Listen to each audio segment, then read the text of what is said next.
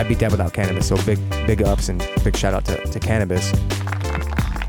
And the Hempletic podcast for being the people that are going to start telling the truth about this cannabis plant, man. I'm sick of all these motherfucking junkies. And we can really help people, man. Like mental illnesses, like we all got problems. So I think cannabis can really make a difference. And it is. People need to understand that this plant, what building ships, clothes, Everything. Cover you in shelter, put it in your body. Every nutrient and micronutrient known to humans except vitamin D is in this food we call cannabis. And uh, we got to get our shit together, humans. Let's do this. So recently, we were out at the VCCF farm at the first legal acre of industrial hemp, The Veterans Hemp Farm. And that is the Veterans Cannabis Collective Foundation. Yes. As we said in the first episode, we were going to have a little chat with Jay Cliff, whose uh, father's property is where we where the VCCF planted its first three quarters of an acre of industrial hemp seeds. Yeah, actually, Pat Cliff is the manager of Hemp Farm. Uh, of the hemp farm, he's like the he's like the the site manager of the of the properties. He's like the property hemp farm manager. Excellent, and so he's part of the program. Excellent. So that is Father and son. oh, they are awesome. They are really salt of the earth people. Yep. Jay Cliff, the hemp farm director of operations or director of hemp farm operations, I should say. and co-chairman of the VCCF. And he's the chairman of the advisory board and the co-chairman of VCCCF, and he don't even know that yet. So so That enough with the titles. I know Yeah. you guys are all like sleeping. Okay, so here it is. Here's a little excerpt from the actual being on the farm, and I want people to really pay attention because if they listen, you will hear songbirds in the background, and you will hear nature as he talks about passionately talks about some of the challenges and some some of what he dealt with with the first acre this year. And this is the Veterans Cannabis Collective first annual hemp harvest festa, September 2018. So here's Jay Cliff, everybody. Let's go, family. What's the biggest challenge you you faced in the last couple months out here? Honestly, the water. The drought in the beginning of the summer got us pretty good. Having to go and pull water from my uncle's pond, bring it up here by trailer, and then uh, bring hoses out, really. Mm-hmm. Drag them all the way through the field, and then doing that from 6 o'clock in the morning until 9 o'clock at night, still not even being finished with what I have to do. How many days did you have to do that? Um, I did it. I want to say four separate times, and each each time it was just a day, but it was a lot of work. At first, I was pulling out of a creek down the road with a smaller pump. I ended up getting a bigger pump because of the time frame. Once we started getting the rain towards the end of the season, it actually helped grow the plants to what they are now. I don't think if we uh, if we didn't get that rainy season at the end, we would have all these miniature plants out here and probably wouldn't be doing as well as we're doing right now. From the original estimation, how are you happy with with the output? I'm absolutely happy for the first year um, doing this. Quite a success, I think. Um, thought all the plants would be more. Uh, I'd have to say shorter. Mm-hmm. For one, and two, I didn't think that we covered as much ground as we did with the seed because we used a grain drill to begin with, throwing everything together in the beginning. What do you mean? Define that. Uh, the grain drill that we had bought, we were planning on doing everything by hand, but the soil wasn't soft enough. We kind of had to use this as a last resort. So getting everything thrown together within a month to plant this. Uh, I had somebody come down, till up the field, disc it a few times, let it air out, pulled rocks, weeds, did the whole nine within two weeks. Tried planting it by hand, and then uh, that wasn't working because we still had quite a bit of rocks in the ground, tough soil and went out bought a grain drill, which is normally used for wheat, I believe, or hay, whatever the farmers use it for. And had a lot, a lot of challenges with that because it was obviously older, but got it for a good price and threw, I want to say around 25 pounds of seed into the seeder and with what we had, the competition, the way the hemp grows, it was You know, we have all these areas that are filled right in, and then we have some areas over there that I think is from the water that didn't Yes, get as that's what I was going to ask. It looks like there's a variation. i- This is about an acre, right? That I'm looking at right here. uh, it's 0.58, I believe. Okay, so it's a, uh, that, that's okay. So it's about half, a little over half. Yeah, All right, that makes sense. All right, so then my perception is not skewed. So yeah, so I see that it, there's a variation, and I also see there's like seven or seven or eight that stand up above all of them. Is that Mhm. normal for a, a, a like this, or is that just because that was really healthy spots? for I think it's just because, it's really healthy spots. We didn't do um, much tilling on the land. We let you know my dad had mowed this property. It was just grass beforehand, so the nutrients that was in the ground, I think, didn't get pushed around as much, and lack of water is really the big thing. But once we actually put nutrients on it next year, and I think everything will look the same. so. You basically the only thing that's put on this is water, then. Water, yeah. Excellent. And then has what was Very planted here prior? prior, just grass. My uncle tried doing it, I want to say 30 years ago, but he couldn't plant anything on it because of the the amount of rocks that the field had. So we dug all the rocks out and planted hemp on it. How long did it take to dig the rocks out so you could get a real good crop down? Mm, took us probably three days on and off to go pull rocks, and we still didn't get them all. Yeah. But Do you think that affected at all any of the output, or do you think that that's just you know that's minor? maybe with plants here and there, but pretty minor. Yeah. next year we'll get our rows set up. We had a little bit of an issue with the grain drill at first because there was cobwebs in it and like I said it was old, hadn't been used in a while. First time using it, didn't know what I was doing and got probably midway next to the hedgerow there and realized the seeds were just popping out of the top, you know, and there was cobwebs in one of the cones, so I was just pushing them out at the rapid and did this whole sporadic grow. But next year we want to get the seven to twelve inch rows, depending on if we're going to be doing for CBD flower or if we're going to continue with the grain hemp fiber mm-hmm. program. All these birds. No, the birds are phenomenal. Yeah, so, the, so, so right here we're looking at the grain hemp program. We're not looking at Yes. CBD flower. We're looking at right now, and we're harvesting this right now. The intent is for seeds, and, and ultimately is all seeds. Yep. And the rest of this will be sent someplace. There will be a company. yes, the rest of biomass, will Yeah. biomass will be sent out. Uh, I actually, when I about a, two weeks ago, was it a week ago? I was getting all the males out of there because we kept the males in obviously for the pollination and get as much seed as we possibly could, um, which worked out to our advantage big time. But the males died off sooner, so I got a chance to go out there and pick them all out of there, and I have a bunch of them cut up. I'd like to actually personally use that for like a little hemp rope materialistic, you know, make bracelets or necklaces from what we did here, you know. Mm-hmm. I think it'd be pretty neat. Cool. Awesome. The leadership of the humans need to get their shit together and heal us and work together to do so. And don't you think corporations though drive a lot of the social norms with respect to what we eat, what what people say, Amen. along with artists and music? You know, both positive and negative. But like, and I, I'm not about prohibition, so I think everything should be legal because it already is. Like, you can go to your doctor now get any drug that you want. Drugs are legal, folks. Just so everyone knows. Everyone's like, oh, drugs are pro. No, it's really not a prohibition on substances. You can get a cocaine derivative from your doctor. You can get an amphetamine derivative. You can get opioid derivatives. You can get all kinds of different substances. And it's legal and it's covered under your insurance. You can legally get high or get medicated from your doctor, like straight up. So why not use harm reduction and get high and medicated from cannabis that won't kill you? Even if you make too much of a, a large dose, it, it's still not going to, it's very super forgiving.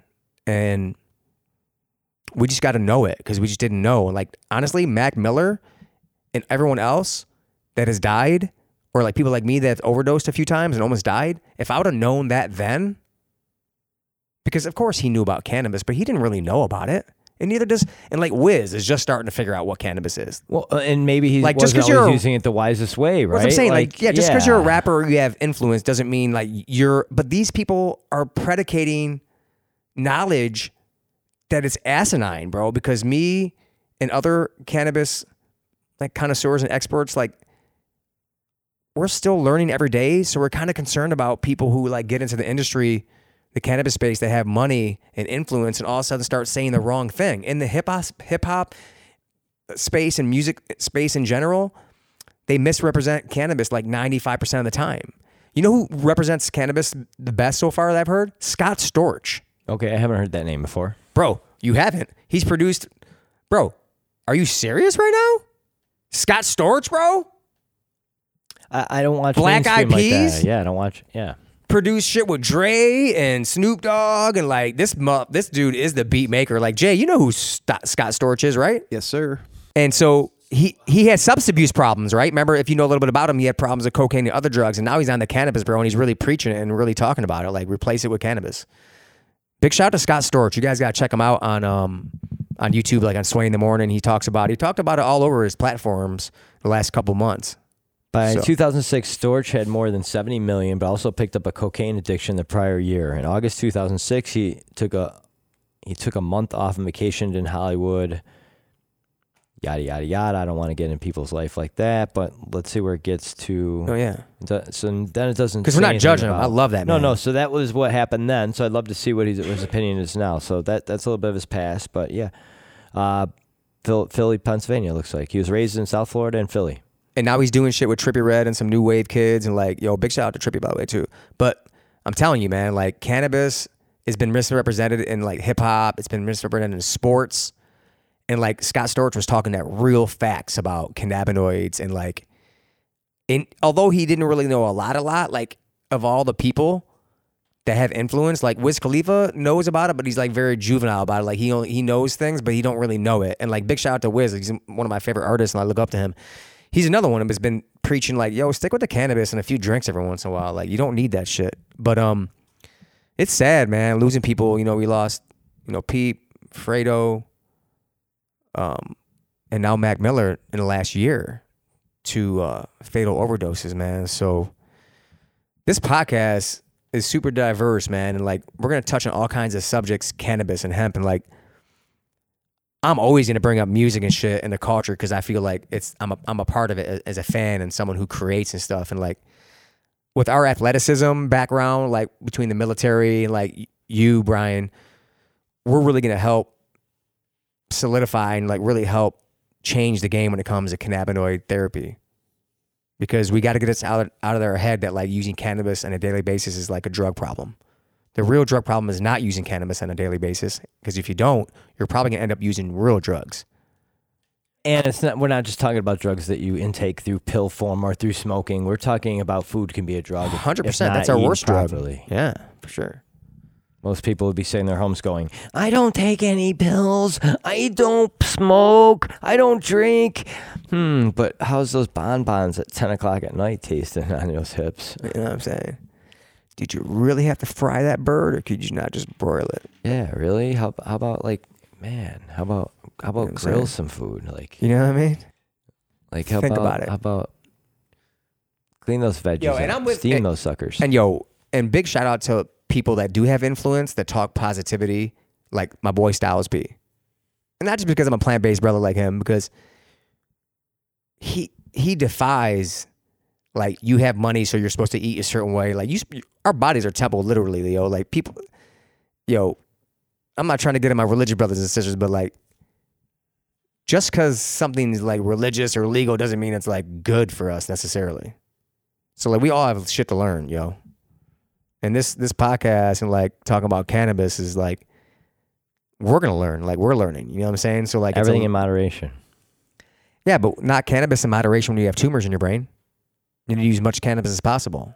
So that's not, not always true when we're talking about certain substances. That's why the, that plant was put here for us to use in large amounts or small amounts, and it wouldn't kill us. Because when you have cancer, you got to use two, three, four grams a day, and you know you got to build up. You know, from a 0.1 gram all the way up to a gram to two grams to three grams for certain elements, certain maladies. So, like my wife's grandfather, he was up to three grams a day. Now he's down to like one, even though the cancer ain't all the way gone. He was given nine weeks to live. It's been four and a half years. He was given nine weeks to live, folks. Nine weeks, they told him. Go home and get your affairs together at 75 years old. And what kind of cancer are we talking about? Cancer that spread all over his whole body is everywhere. I don't know the name of the cancer, but it came back twice because it never goes away because it's an endocannabinoid deficiency problem. And we don't have tests for that yet. So you gotta, we gotta like get cannabis supplementation from the get. My two sons have been consuming hemp since they've been born. Hemp, folks. Hemp. That's zero THC or 0.3 or less. Cannabis hemp. For all you motherfuckers out there trying to like call CPS and shit. All you sensitive ass brothers and sisters out there talking about, oh, cannabis, it's a drug. Yeah, okay. Drinking fucking soda pop all day, popping Advils and shit and sleeping pills. I, I did that shit for three decades in this bitch. So now this week on the Hemphathletic podcast, our guest this week is going to be Dave Zurich. Your guest. Oh, we do have a guest. I met him several several weeks ago on a trip to Denver, which was a business trip slash personal trip. Big shout out. I cannot wait till he calls into the show this week. Yo, and you met him before me, and I've known him for like two or three years. All I know is I'm one spoiled boy to have met him. Which tell- which tells I me that- two of the best hours of that day almost with this guy. Which I'm, I'm and the reason why I bring that up is because they're envious. And I'm You also, be. and I'm also have gratitude that I was able to like, that we were able to like keep the the the personal and the business relationship going forward, so we can better, you know, not only our families but our and our, our local communities, but the the country and the world by using cannabis and like. You meeting Dave is one of those people, so I'm really like jealous in a way, like envious because I've known him for like, like I said, two years. and he's got a, he's got a big network, and he's just such a sweet guy. He's one of our partners. Dsinfusion.info. Dsinfusion.info is where you get his information. But he is our guest this week. You can't find a better water soluble nanogram technology coffee or tea in the world. Like you're just not going to find it. Just so everybody knows. That's right. And we're going to be bringing it to you in many different ways, but that's for a future conversation. And they're yeah. Well, I mean, Dave's our our partner, our manufacturer partner. I mean, I'm I'm not ashamed to talk about it. You know, he's going to be. yeah, he's going to be for sure. Yeah, here in the near future. But I mean, that's how you do shit, though. You take chances sometimes in like that entrepreneur space, that business space. Like you take chances, you make mistakes, you take a little small L's, but you keep working, working, working, and like hopefully put the right people around you. And he's one of those people that really knows his craft. And once you double and triple down, like Gary Vee, big shout out to Gary Vee, that's my dude. And I give him a lot of uh, respect and homage to like teaching me like how to move within my own self as not only like an artist person, but like in business and like in personal life. Just you put people around you, man, and like work on your ego and and and spread more empathy and love and like make good products, treat people good, make good business relationships, have good direct B2B manufacturing partnerships. And that's what Dave is. Like he's gonna be our B2B manufacturing partner with our new coffee and tea and stuff in the future. And he's gonna be our source for for most everything cannabis hemp when it comes to like us creating and developing our products. So he plays a really big role, you know, in in, in helping us here in New York um, get get stabilized in our our legal uh, framework under our you know program that we're under. So big shout out to VCCF Inc. and uh, D's D's Coffee and Tea. I mean, Speaking of VCCF, you guys just got done with a weekend. Very exciting. You guys, I believe you guys did some harvesting last weekend. yeah, we did. It was a good time, right? Oh. There he is. Dave. Hey, how's it going, buddy? Dave Zurich. Yes, sir. Mark, how you doing? What's up, my brother? What's up, brother? Dave Zurich. You are speaking with Brian Lane and Mark Pasquale, a good old friend of yours.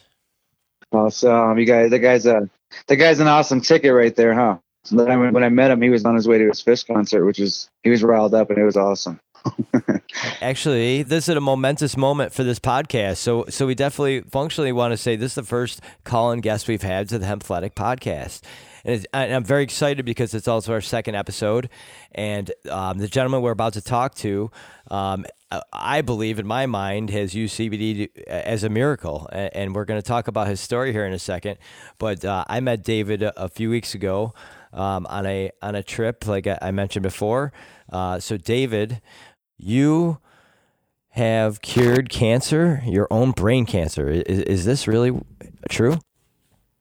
Um, not necessarily to the fullest extent. I mean, I'm not gonna lie to you. I did have to go through chemo, and I did have to do radiation and things like that of that nature. But I did in the in the midst of the middle of it. You know, I had to tell my doctor that, hey, I feel like I'm gonna die, because I did. I couldn't go through the days with the amount of pills they were giving me. Plus, I was taking the the chemo by pill, and it was it was killing me. It was it was literally deteriorating my body. My teeth were about to fall out, the whole nine. So I asked my doctor, you know, at that point, I, I to do something else. I need something different because this is going to kill me. How is there any way other possible that I can help fight cancer? Well, that's when he said, "Yeah, of course, cannabis." And then he said he mentioned antioxidants, of course.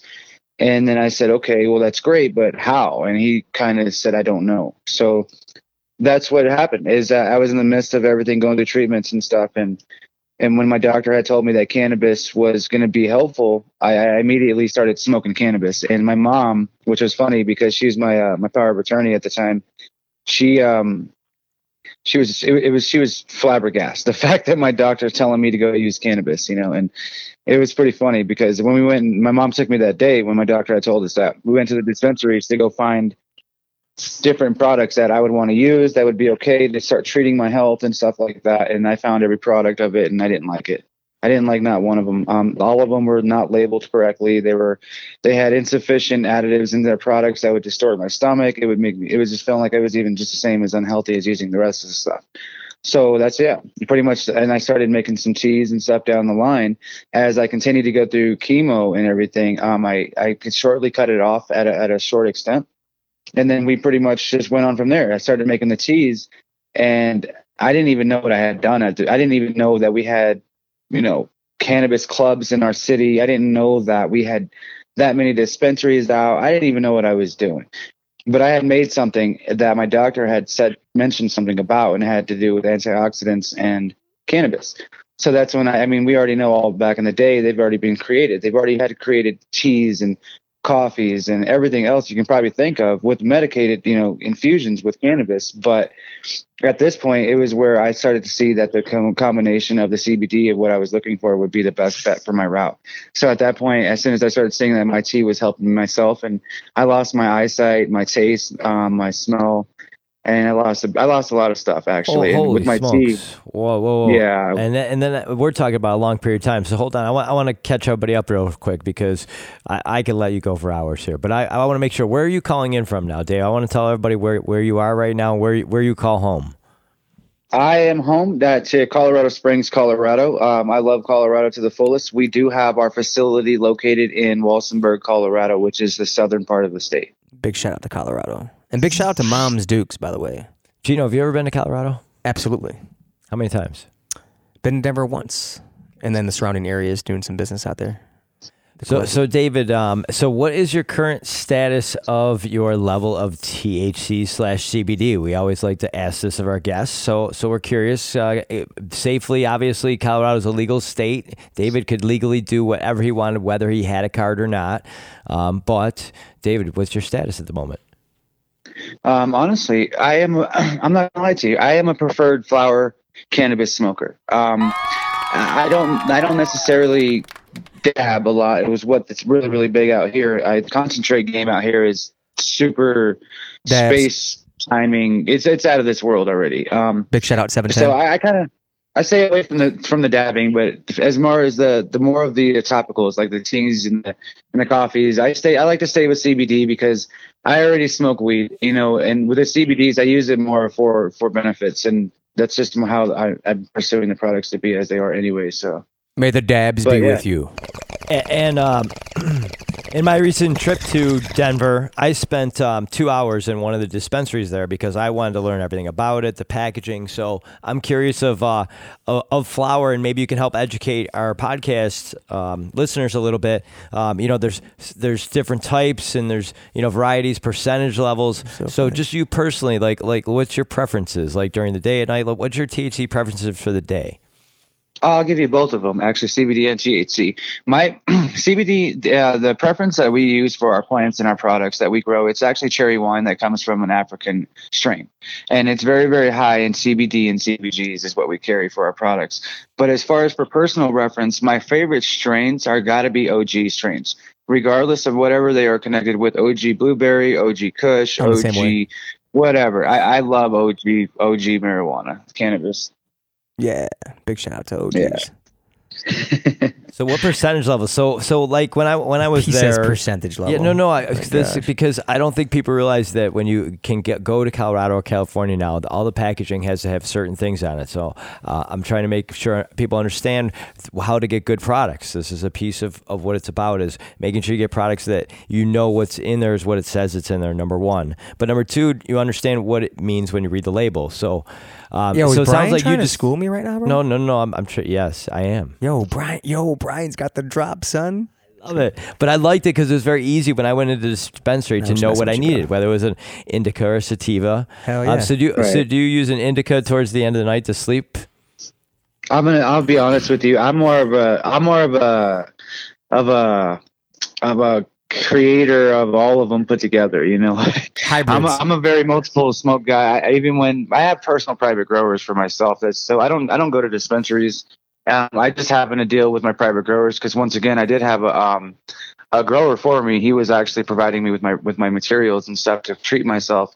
But then again, he was charging me too, and then he was also selling all the rest of my plants. So it was came to a point where you know people close to me saw that like my cancer, I needed help, that I couldn't pay for it at the time or whatever the case is. They started growing back then for me, and now to this day, I have nothing less than either 35 to 40 percent THC flower every day. So, Dave, explain to our our viewers about because you made a, a very uh, good point about when he asked about indica and sativa, and that's still a big, it's still a, a thing, but now there's so many hybridizations of like indica and sativa plants 50 50 60 40s different combinations that we could use those Right. throughout the day and throughout the night. So i think with dave and working with the different generations and the, and the newer lineage of, of cannabis phenotypes you can medicate with like indica dom sativa doms and like still be able to like you know function and cerebrally and still get things done You know what I'm saying? Exactly, and depending on the depending on the type of product that you were processing as well too. You know, you got to take everything into configuration these days. Not only are we getting close to going for up against pharma,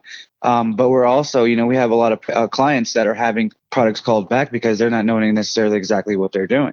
Everything that you can put into prospect for logistics for products when it comes to simple things like if it's a dominant sativa, if it's a dominant indica, that thing right there alone can have an ailment based off of what products you're you're, you're adding the compounds with into that you know into the into the whole formulation. Pretty much, 100%. it can do a lot of things, and that's based 100%. on and that's based on and Dave will probably tell you like that's based on the terp terpene levels and the how that plant um grew in that Let area alone- you know what I mean yeah. Let alone besides that, the the hundreds or the thousands of compounds that come in the the cannabis plant sure. alone as it is that For we sure. still don't even have the scientific method of. So right we just got it down Yeah. to like sativas south of the equator and like indicas more north and, and higher elevations right and and, stuff like that and it's kind of almost like an in- like a common sense thing when it comes to products too like you got products like caffeine like coffee or tea it, it, caffeine is a is a huge carrier i mean caffeine carries compounds with it and it's simple things of math like that when it comes down to the science of what products are being produced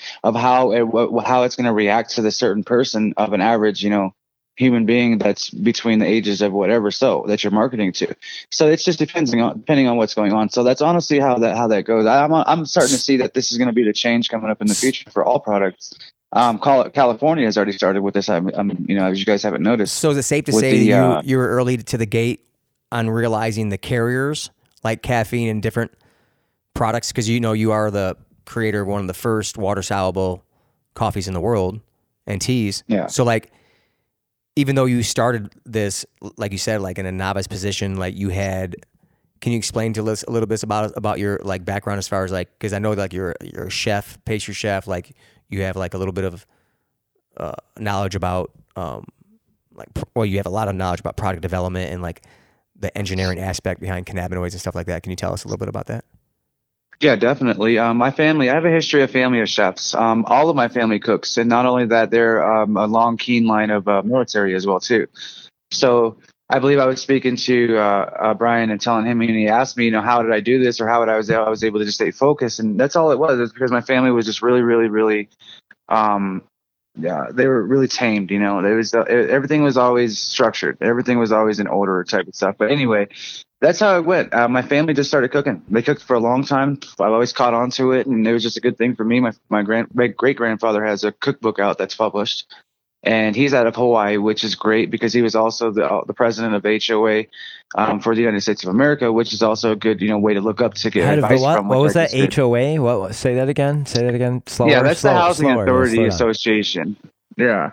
The housing authority is where, you know, you, when you have low come income housing that people need to be affordable in different situations in different cities, it can be different statistics. So my grandfather was the one to help out, you know, divide and support the the HOA housing across the country, pretty much for the people that were in need. Well, big shout out to your So grandfather. that- Yeah, that's He huge. did that and- for a long, yeah, long time. And, and to be Yeah. honest, I used to do work for the Rochester Housing Authority here in Rochester and saw how, how well it did to make sure that the people in need had good, clean housing. We'd go and rehab apartments um, and turn them Yeah. over so people easily could have affordable housing, which was great. So that's a That's com- that commends. I commend your. That, did you say it was your great grandfather?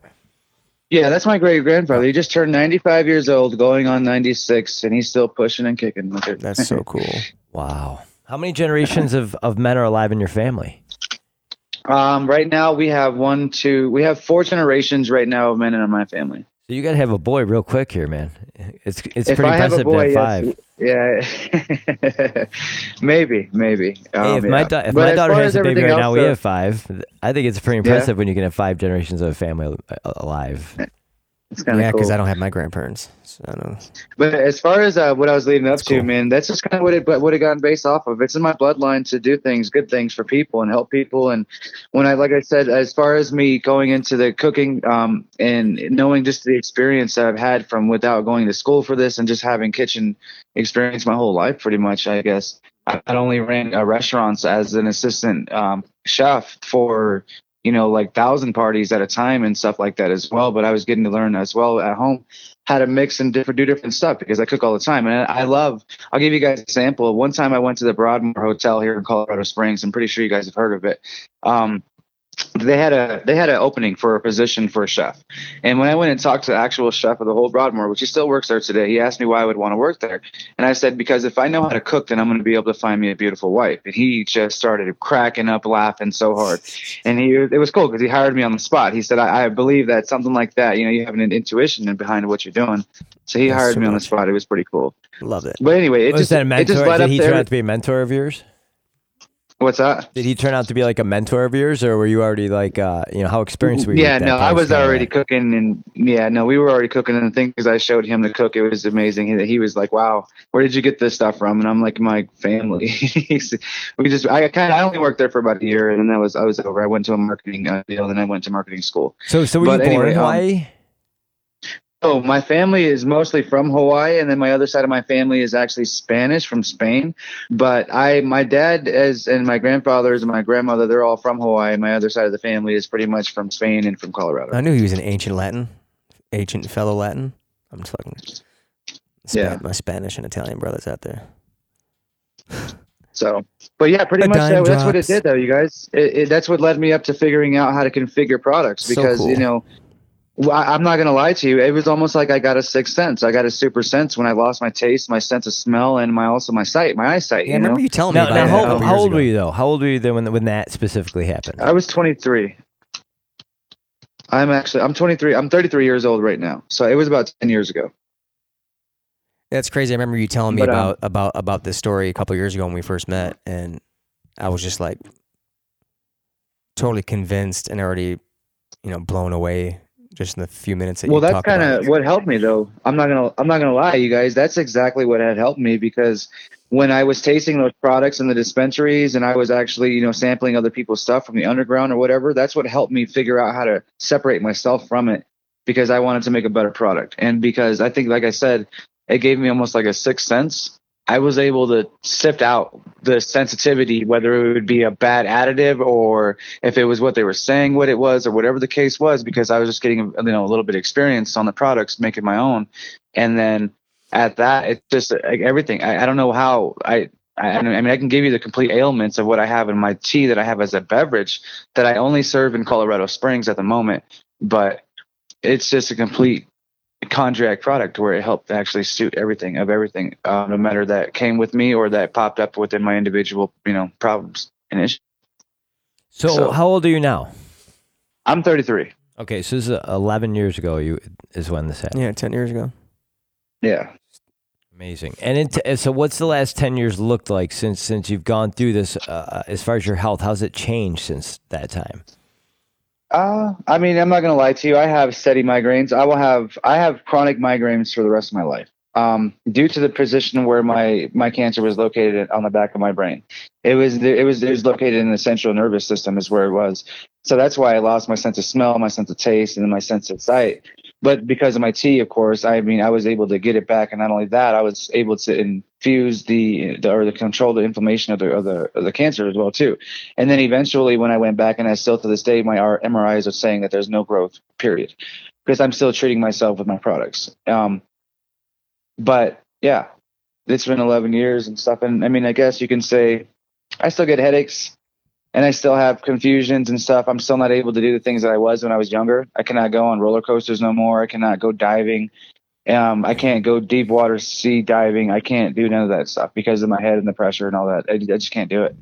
A- But and, um, and I think we've only touched a little bit on what poor Dave has actually gone through in his life. So I think we should probably get to the root of this because then they'll understand a little bit why you can't do those things. And, and that's because what I think it was what seventh grade when you first heard that you had cancer. So seventh grade. So from time 22 is, is what we just referenced, but seventh grade is what? Uh, sorry, 23. Thank you for that, Gino. But seventh grade, Well, how old was- were you in seventh grade? Like when you first heard that you had cancer, how, first time ever, how old were you? when I first heard that I had a tumor in my head, I was about 11, 11 years old. And then I believe I had the surgery when I was 12. But when that first surgery came, I, w- I left the hospital the next day because I was just ready to go. I didn't, I, I mean, I didn't, I didn't think nothing of it. I, it wasn't something that was serious to me. I didn't know the ailments because, of course, I was young and my parents didn't want me to know. But at that point back then, it was still a 50 50 chance that I would live. So And describe so that surgery, I guess. Like when I hear brain surgery, I'm hearing like you're cutting your skull open, they're doing something, and they're putting your skull back together, and you're walking out the next day. Like you, I, I- you have to explain this a little better, please. It was it was insane. Um, I, I went in prepared pretty much. I knew what I I didn't know necessarily the stipulation of what exactly was going on with me, but I just knew that I had enough strength in me, you know, and I I had enough heart. Um, the reason of what what it was is that I believe I, they can't really find necessarily the reason of me having these tumors, and they still can't till this day. But they're assuming that it could be possibly because I have overrated I think too much. I think way too much all the time, and I'm always having a million things going through my head. So I'm ready, and I always thought of it as being like a, I'm ready for every situation. I'm always prepared because I'm always thinking out the ahead of time, and I'm always doing every situation possible and stuff like that. And I mean, I guess apparently they're trying to lead it to where it could link to that, but there's no proof of That's- it being that. There's no understanding of why this is happening to me at all. I am actually told the, you that. That's crazy I'm- that I'm told a you that. I'm the youngest person to have this type of cancer ever in the history of the world. That's crazy that they told you I- that you think. Now, and- now where did and- where did you go? I'm just curious. Like, where did you hear this? Like, Yeah. y- y- Well- is it- like who told you this? Was it what? ho- Like, what institution? That kind of thing.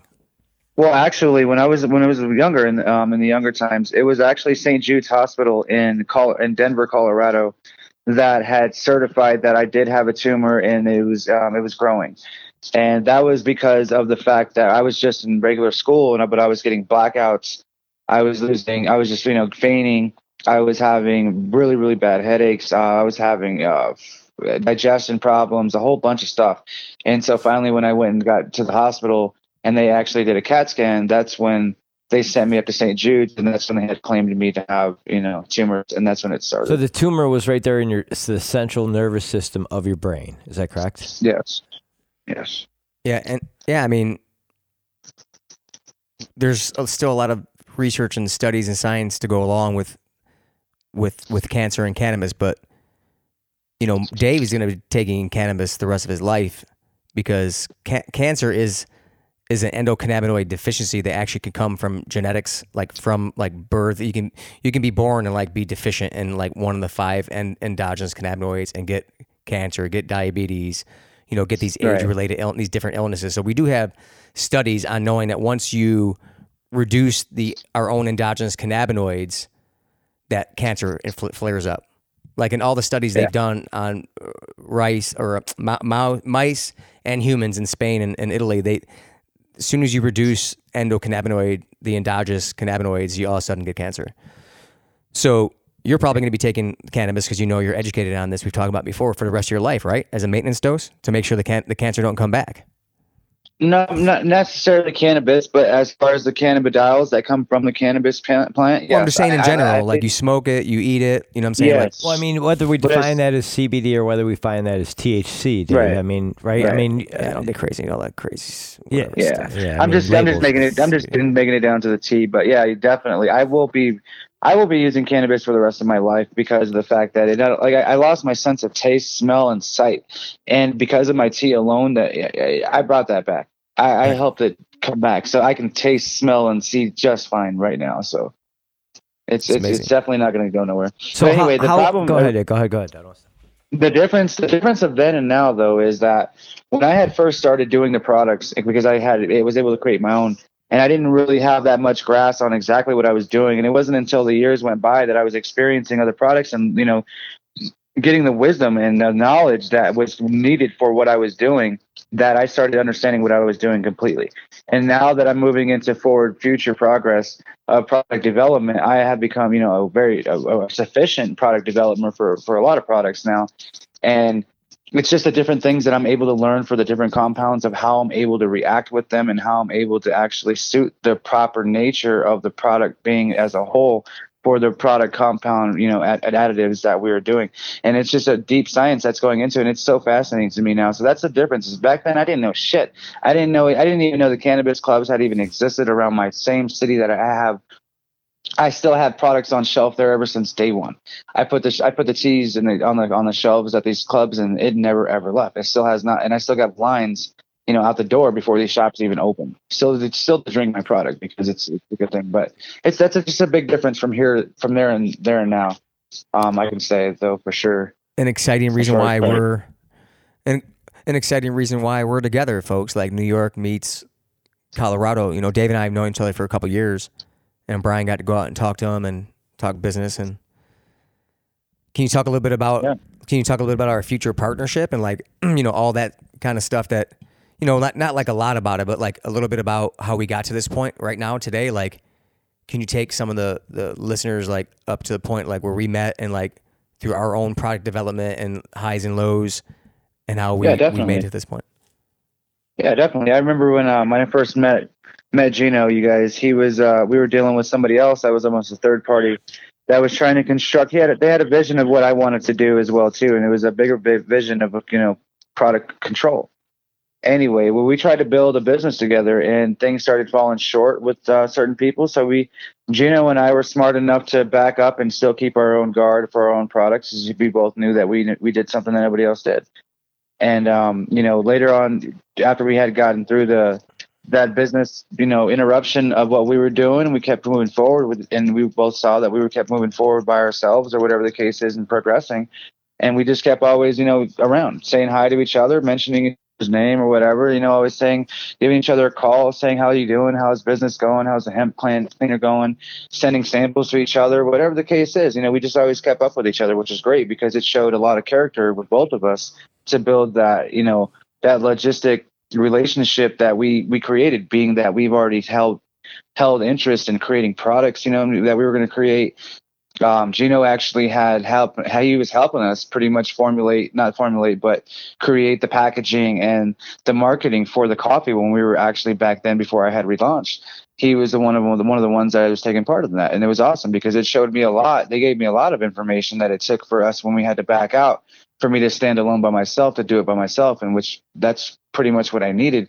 And it all came from you know people like Gino and everybody else like Brian that was helping out with the direction of the delivery systems and and everything else. It, it all gave me information that helped me out that you guys were able to help me succeed to where I'm at. And that's why I'm completely proud to sit here and come back to say that, yeah, that's a real business relationship when you can bounce back and still be on the same level or maybe even deeper. You know what I mean? So that's a pretty good thing for me. Because I feel like we've progressed so much in the last couple of years. Like now we're actually you know, going to be, you know, taking all your hard work like internationally here soon.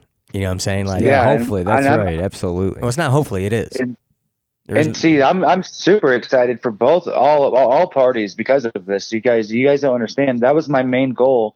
Is I want not necessarily my name, but I want my brand of products to understand and put a platform across the world. And I want it to be a household name because you would always be able to rely on that product. Because I promise, I from my own hands to the own product consumer, I'm going to make sure it's the same every single time with the right products, the right materials, and with the same connections that I've been working with from day one, pretty And, much. and Dave and Dave folks referenced um, that Gino also has products as well. So so Gino, who is a modest man, we haven't really mentioned it yet, uh, has a patent pending on a on a hemp hand cleaner that is phenomenal for the market for many uses. Um, Gino can tell a little bit about that because we haven't mentioned that yet, Dave. So so I'd like to have Gino take the floor for a second, just talk about that product, just Yeah. just so just so everybody knows why you guys are, have such an affinity for each other. Yeah, I mean, you know, Dave and I think a lot alike, you know, when it comes to like product creation. And he's been at it a lot longer. So when I first met him, I was just starting to delve in to a lot of the different um, ideas. And, and, and at the time, I'd uh, newly invented hemp hand cleaner, which is the world's first uh, cannabis hemp resin uh, cleaner remover. And, um, you know, pri- prior to now, uh, or up until a couple years ago when we created the product, the only thing on the market to clean the sticky resin off of your hands and off the countertops and the outside of your bongs or bowls was chemicals like ethanol alcohol or like rubbing alcohol and things of that nature. And when Dave and I first met, you know, I was excited and so naively so to like get the product like in Colorado. And um you know, a lot of the the hard work actually didn't start to kick into like some years later because I invented the product on an accident because I realized that when I developed that product on accident that I was solving a problem and then it, it hit me that like I'm a problem solver. Like that's what I'm supposed to do here. Like I'm supposed to develop cannabis and hemp products and like solve problems and make better products than there is right now. And like there isn't a product on the market that can do what the hemp hand cleaner can do without washing using a, a water spout or a rag. You literally just need the product to get the sticky off your hands, whether you're cleaning a vape pen or get sticky on your hands from concentrates or rolling a joint or a blunt or whatever people will use cannabis for. Like you don't have to worry now about the anxieties behind like that sticky resin.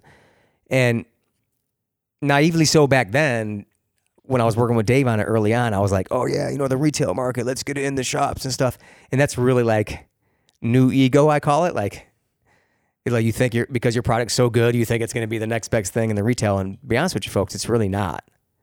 The reason being is because the product's better than than the creator, and there's a lot of marketing and branding and like strategies to rolling this kind of product out. And now we've finally got the product into the industry where it's solving a problem for a kitchen. So a fellow cooking chef person, product creator, uh, big shout out to Brian Kona at Fruits Labs. Go to fruitslabs.com, way. originally from Rochester, New York, Webster, but another creator. another creator, and he's our first in the industry company that's going to be ordering bulk gallons of our hemp hand cleaner, of our resin cleaner, because he's cleaning his dishes in his lab in his kitchen. Like he's not spending hours like he was with like rubbing alcohol, like doing like weird mannerisms within that space that this that space is always done. So this product really saves you time.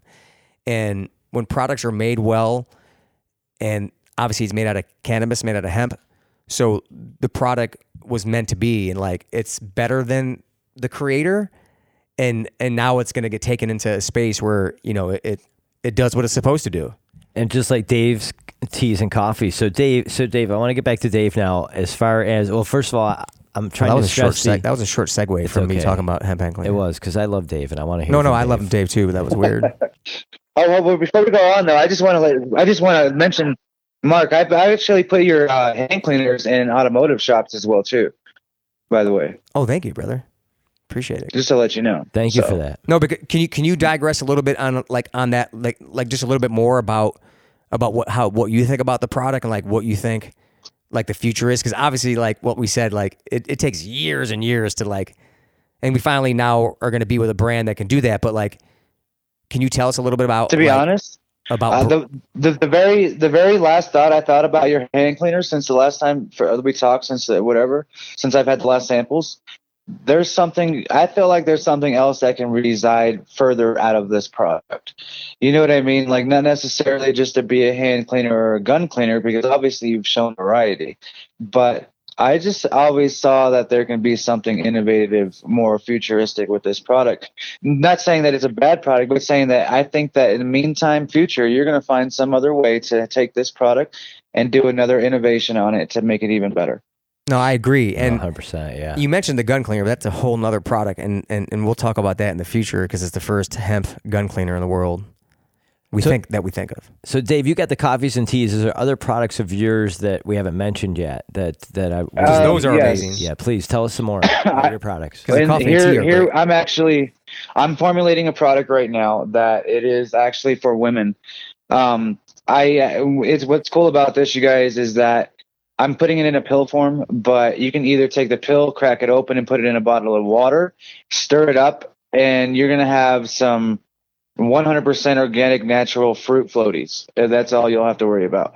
But the pill form is what I'm doing with this is actually it includes avocado oil, which I've also been learning too that infusing products with not coconut oil but avocado oil is better off way way suggested for health benefits even though we can't suggest or mention that on our products.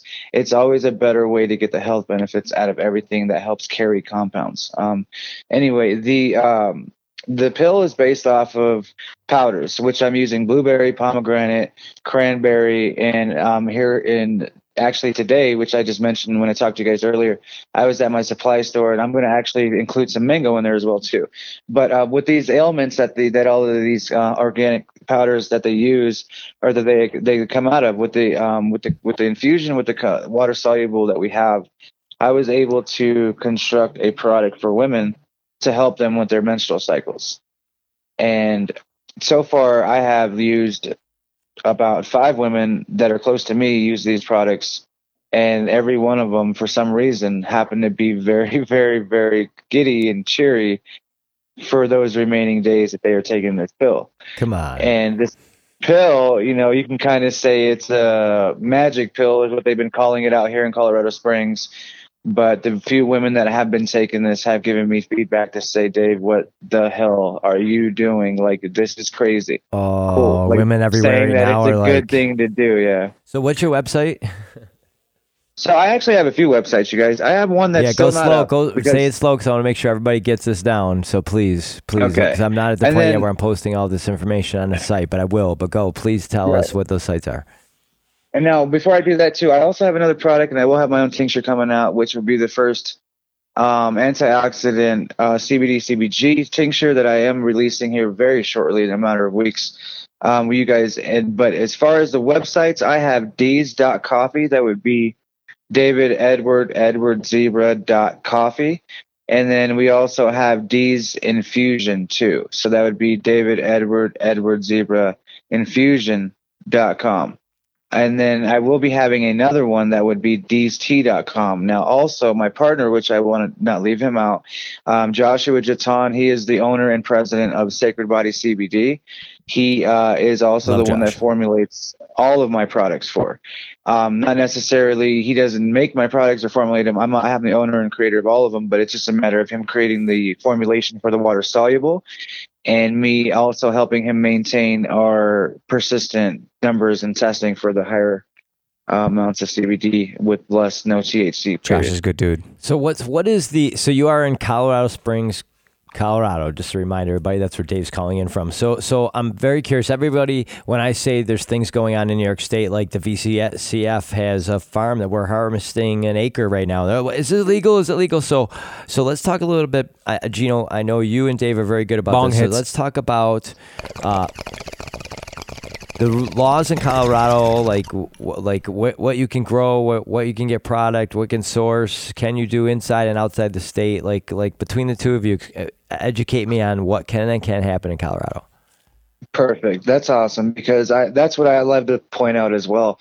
With you guys working with us, this is the benefit that we do. Um, in in a sense of Colorado having regulations, excuse me, when they have regulations saying that there's a limit, and I believe it's 0.3 percent, saying that your isolate or your product is testing out to That's right. have THC that is involved in your product, and if it's less than three percent, then you're okay to pretty much sell that across state lines. And that's called Now- cannabinoid oil with- or Well, CBD. No, it's hemp. short. No, he, he- what he's talking about is the hemp law. As long as it's 0.3 percent under Yeah. any cannabis product, they consider it hemp, which Yes. you're allowed to.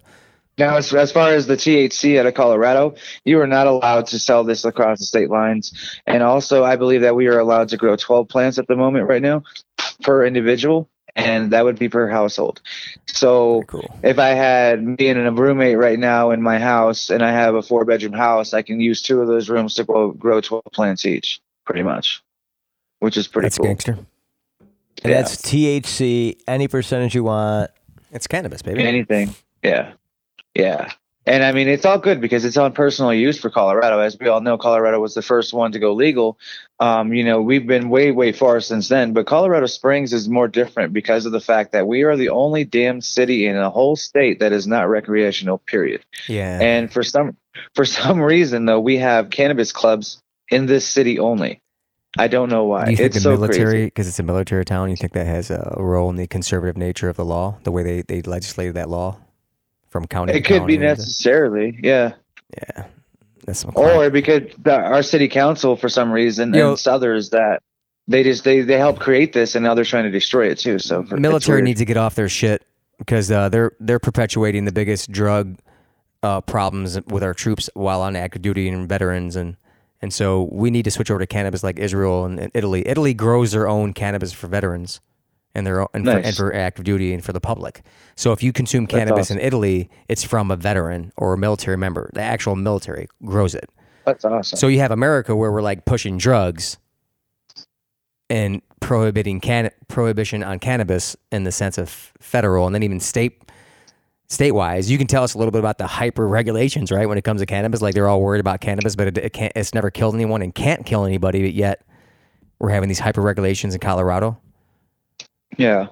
I mean i don't necessarily i have not heard one thing of anything at all stating that you can consume only this much i don't know why but anyway i wanted to bring something up too that about this the difference of being able to have that top type of proper material to use your products and with the state regulations from Colorado is a bigger difference than any other state because of the fact that we there's only a, there's only so many selective companies at Colorado that are able to ship out products. I mean, a lot of people are still focused on the cannabis industry that gets you uh, psychoactively high, you know, and CBD, of course, as we all know, don't. A lot of people don't have a lot of interest in that to invest at the moment right now. But as we have, as we do have things stirring up, um, it's just a difference right now because of the fact if you were to get some CBD products out of California, or let alone out of uh, Washington State, that is also recreational. The the the the mass of the numbers compared to the volume of quality, they're not going to add up because there's not enough. There's not even enough, you know, with, uh, technology, let alone people that are even out there trying to work with those labs that to take it to the next level out there to where Colorado has already established quite yet because they're they're, they're regulating themselves already.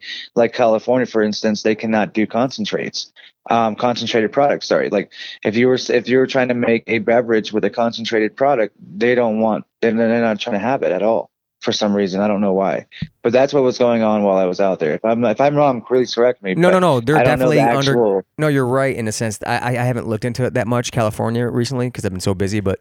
Yeah, plus Um, the big change yeah. July 1st with But packaging. I guess what I, I guess what I was saying is not even to be devil's advocate, and people say that, I hate that shit. But Yeah. outside of I mean- the regulatory scheme of like the state and the federal government, we are, ladies and gentlemen, talking about a plant that cannot kill you.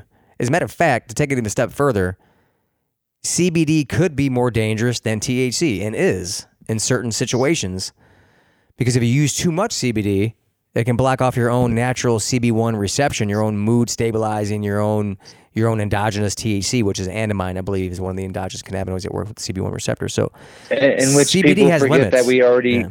we already create CBD from our own bodies as it comes from birth. Right. We already have an endocannabinoid system in our body already that creates CBD1 and CBD2. Right. These cannabinoid receptors. Yes. And um. so yeah, he's right. He's on point. People don't understand how much to consume. And we still don't even have a company that I mean I tried at one point back in the day when me and Mark were were, were dealing with each other. Um, it, it was I, at that point I was trying to delegate something with all the companies to get them together with the quality products, with the testings, so we can all come up with a chart to say, okay, if you weigh this much and if you're at this age, if you're a male or a female, this is your suggested use. And the problem was is that all of the damn companies that we tried to gather or that I tried to gather and get cooperating on this whole deal, they fell flat because they they didn't want to agree with each other. They Well- wanted to say that how are we going to have one argument because we have a product that does this when you're going to say this other product does that, and that's where it started. And then it went on and on for So, different. so it basically of became a money, um, um, a money because Yeah. of product. Well, not that just already money, though. created. not Yes. just not just money that's because why- it's speculative. Like everything, it's all speculative because we don't have we don't have a test yet for endocannabinoid deficiency syndrome. So until we get that test, we don't know from birth because you can have cancer at one day old and have tumors in your brain because of an endocannabinoid deficiency. Well, we don't we don't know like the researchers and developers that are into that research. They don't know yet. Like you can take a test and know that you have cancer, know that you have diabetes, but we we don't have a test yet for an endocannabinoid deficiency. Therefore, consuming Why- why is cannabis that? well because it's very integral system i mean we're talking about the master system literally there's billions of receptors that work with cannabis it is the master plant and and, and it, it controls all our body's physiological functions and and from head to toe heart lungs bone density like everything. And so regardless of thc cbc cbg these these are antioxidants. And so we're highly regulating the plant that no matter how much you consume in moderation or high levels, it don't kill you. But yet we're we're we're, we're subpar regulatory when it comes to Coca Cola, cigarettes, bird, cows, eating like all these different food products and things like that. Like so, it's very difficult when you really delve into the science, right, Dave? Like it's frustrating for a product developer to like create products for the industry that's trying to regulate it like it's a freaking serious drug that kills you. Right. when it's completely naturally like a dang tea plant or a coconut plant or you know what I mean? A It's super forgiving, dude. like it's super forgiving. Even if you overdose, like you're not dying. You just took too much. You know? So, so Dave, I want to go back because I want to go back with your whole struggle from like so seventh grade till twenty three. So seventh grade, you went in, and, and I'm amazed by this. Wow, you So really went I back, keep, huh? No, I, so I want to go back. Like when you stepped out after that brain surgery and you went home the next day. Like, what was your life as a seventh grader? Because me as a seventh grader, I was a goofball. I was outside running every day. I was being, uh, I was ADD. I was all, all over the place. So, so I mean, did you have to like live like? Half of like being a kid or did you always have to watch out describe a little bit like your your your years going through high school Oh yeah, I mean, uh, as far as uh, going through high school and stuff, I didn't ever. I, I just always lived as as, I was. I, a lot of people that I grew up with, they all went and stayed in the same schools with the same grade with me as well. And then not only that, I always grew up with the elders too, with the older ones, with the older older older boys, older girls, and it was just me knowing everybody pretty much. It was it was at ease. I mean, I they all knew what I had went through, whatever the case is, and they all accepted it because I was never ever short of being smart enough or capable of enough. Like I, when I came out of my surgeries, I wasn't handicapped. My, for my first surgery, I was not handicapped. I was, I was, I was a young boy. I was a young man that was on the rise, trying to still do things. And it was just, I even played football the following year. so eighth grade um, you played football surgery. Yeah, uh, well, it was eighth grade that we played.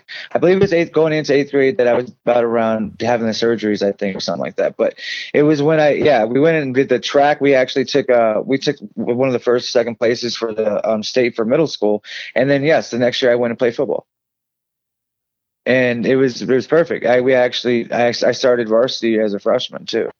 wow that's crazy and that's in colorado Yeah, that's in Colorado. But then we also took a um in my freshman year too. I also took state track. We took a we took nationals on on the track as well too. I have a trophy that's in the in the in the high school with the with my name on it.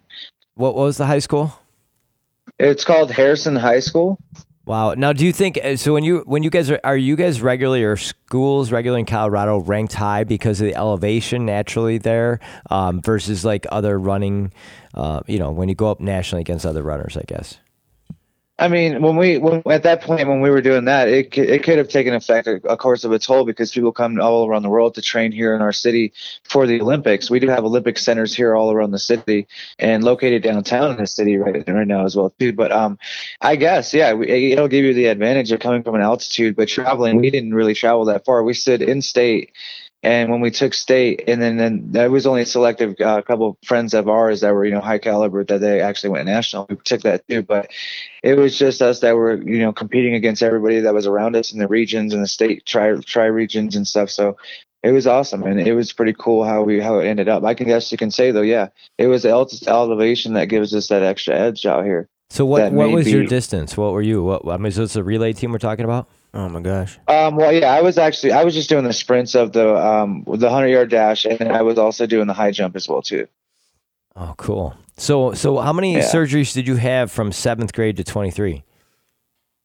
None. There was just that one that I had, and going into the eighth grade from the seventh grade, and then I, it wasn't until after I got out of school, I went out, of, I got out of high school, I even went to college a little bit, and then I got into getting sick pretty much, and then yeah, I went home for a little while. I actually stayed home for a long time after this one. This last one that I did, I, I this one it kind of messed me up because I lost my sight, my sense of smell, and my taste and um, I couldn't, you know, it was pretty hard for me. So I had to, I had to sit back for a little bit, and it took me about a good three years to figure all that out. And then, of course, it was the help with the, my my tea and stuff, my products. But um, yeah, it took me a little bit, took took me a little bit, and as I sat back and just to get things back into existence, you know, and re recalibrate myself, and you know, so I can actually stand on my own feet and move forward, pretty much.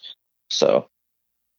Yeah. Excellent. So we're gonna do a feature uh, every week. So I kind of want to bring it up right now, um, called "Fact, Fiction, or the Jury is Still Out." So uh, so be patient, Dave. So Bang so on. what I want to do is ask all of us about what they think about uh, this subject, and it's something I've in the music when I go out to watch concerts at venues. Uh, one of the things I see that really troubles me when I see the nitrous balloons around or people doing whippets. Uh, you know, I don't know what the, these kids are calling them these days, but.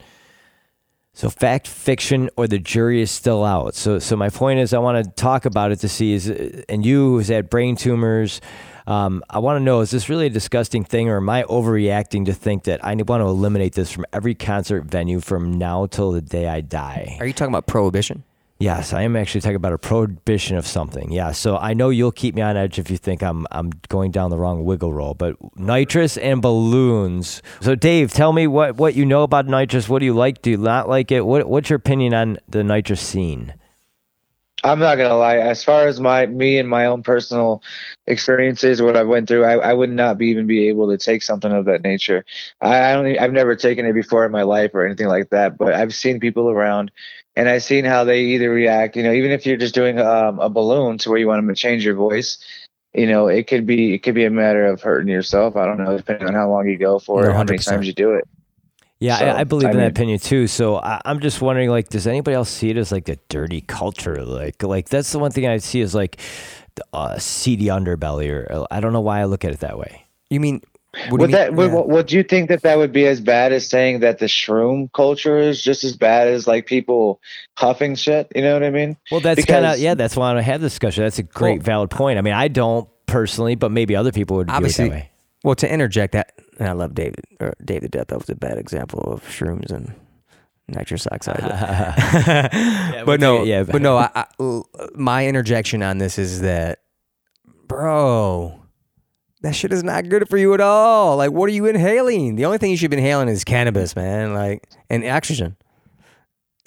like, you we really shouldn't be inhaling things. You know what I mean? And like, especially when it comes to nitrous oxide. I mean.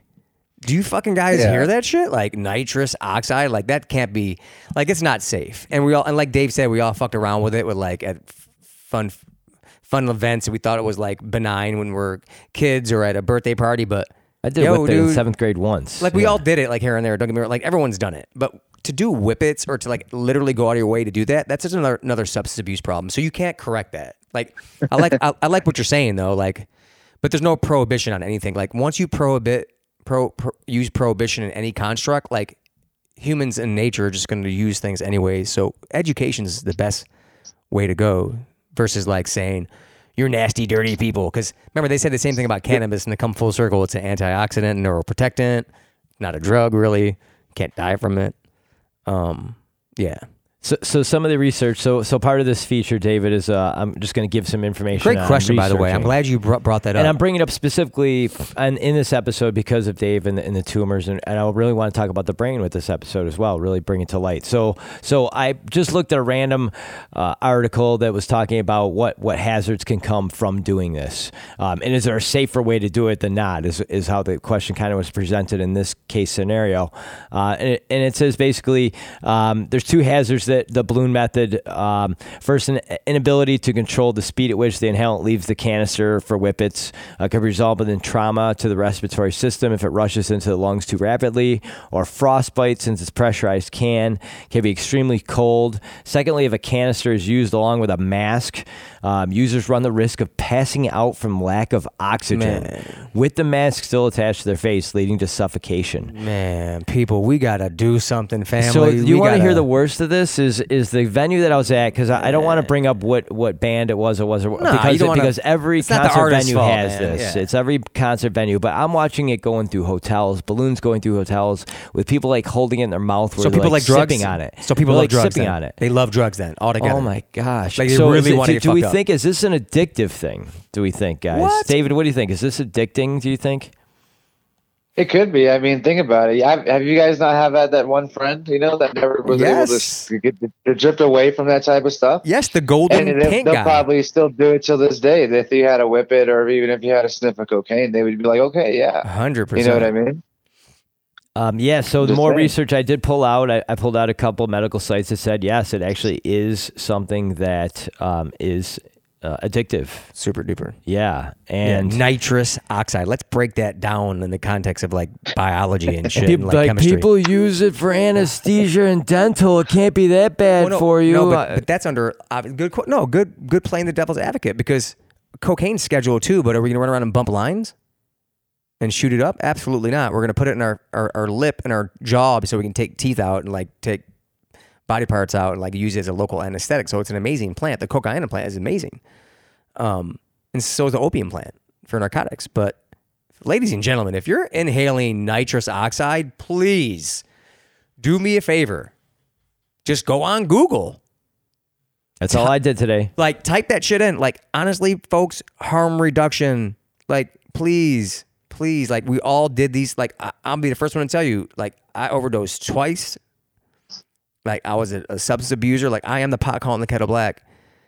And the military is induced with so much substance abuse. So, ladies and gentlemen, nitrous oxide, leave that up to the super professionals. So have you done have you done one before? Absolutely not in the context of adult use. Just fucking around. No, like no, a- but I I'm mean as a kid or something. no, I, as- I want a- I want yes, for someone as a super okay, so- naive kid, I inhaled some balloons. Like and I did a whip it once too. So the best way I can remember describing, and I know it's not well. That's why I'm asking if Oh, yeah. else, uh, you know, if Dave, if you've done it. So the best way I can describe for people who haven't done it before is Right. like you get this like rush, and then you get this like quiver of your maybe of your body, your fingers or something, and then you kind of want to lay down and just be like, I hope we're I hope we're not actually it goes helping people do this. Just No, so no, everyone knows and then it goes away. It's like seriously like seconds of this. Like we are not condoning seconds. any substance No, abuse, folks. this Just so everyone knows. No, we. I am saying don't do this. No, no, I wasn't trying to talk over my brother, but but let's everyone knows like harm reduction. So we we are pro cannabis. So like it may sound oxymoronic, but l- cannabis is an exit drug, and like it will get you ah. off all the drugs. Like Holy smokes! Please don't walk through a hotel with a Please. balloon chirping from your lips, We love you. sucking down this crap that takes oxygen away from what you need. Brian's for your bringing Hold this it up- exercise. onto the wall healthy. or something. Brian's bringing this up from a place of love, ladies and gentlemen. Like he's not mm, Man. like like we love you. Like literally, like please don't be stupid. You've seen this, right, Dave? Like, what's your opinion when you see this? Just your reaction. I mean, don't put anything in your nose or your mouth that ain't supposed to be. I there, don't man. know. Let's go. I don't know, man. It's just like asking, do you support Trump or do you do not? You know what I mean? You kind of just want to leave it alone. I know that's what I don't know. wanted to do, but it just became so. And do you know what the worst part is? Do you know the majority of the people who are doing it? It's not 19 to 25 year olds. I mean, obviously there were, but the scary Well, part sure they is are, but- most of the uh, they always are obviously, but there was a high prevalence of 40 year olds doing this. Oh, that's bad news. You know what? That Like actually comes from that 40-year-olds. era. I know from the era when we. Yeah, that's what I mean. I'm 46, so yeah. People are out of control, I mean, control, that's the scary part to My me is, man, are these sheep really that bad? Listen, I, yo, I used to be bad to myself, my body. You know what I mean? Like again, like I can't be throwing stones, but family, people, yo, get the gunshots out and like load up the right ammo, man, because we're already gonna die, folks. Congratulations, ding, ding, ding. So, Dave, I hmm. want. Uh, so, I, I got to digress. That was the end of fact, fiction, or the jury is still out. So, we are going to say fact. Nitrous oxide needs fact for me. right? Fact. Sure. What about for you, David? Fat Is it bad or good for you? Fact or fiction? Bad. I'm saying. The fact, the fact it's bad for sure. Hashtag fact. Okay. And hashtag stop across the nation. Can we stop nitrous balloons across the nation? Man, people like you gotta like puff a big joint, blunt, take a dab, eat an edible, get some CBD in your life, some CBG. You know, you know what else we should start promoting, you guys? Because check it out. We all know, and we can't. We we're talking adult wise for everybody, all of our watchers, and everybody else that's going to see this. We're all adults. We know the industry right now. We know that there's medical shops and recreational shops going up all around the country.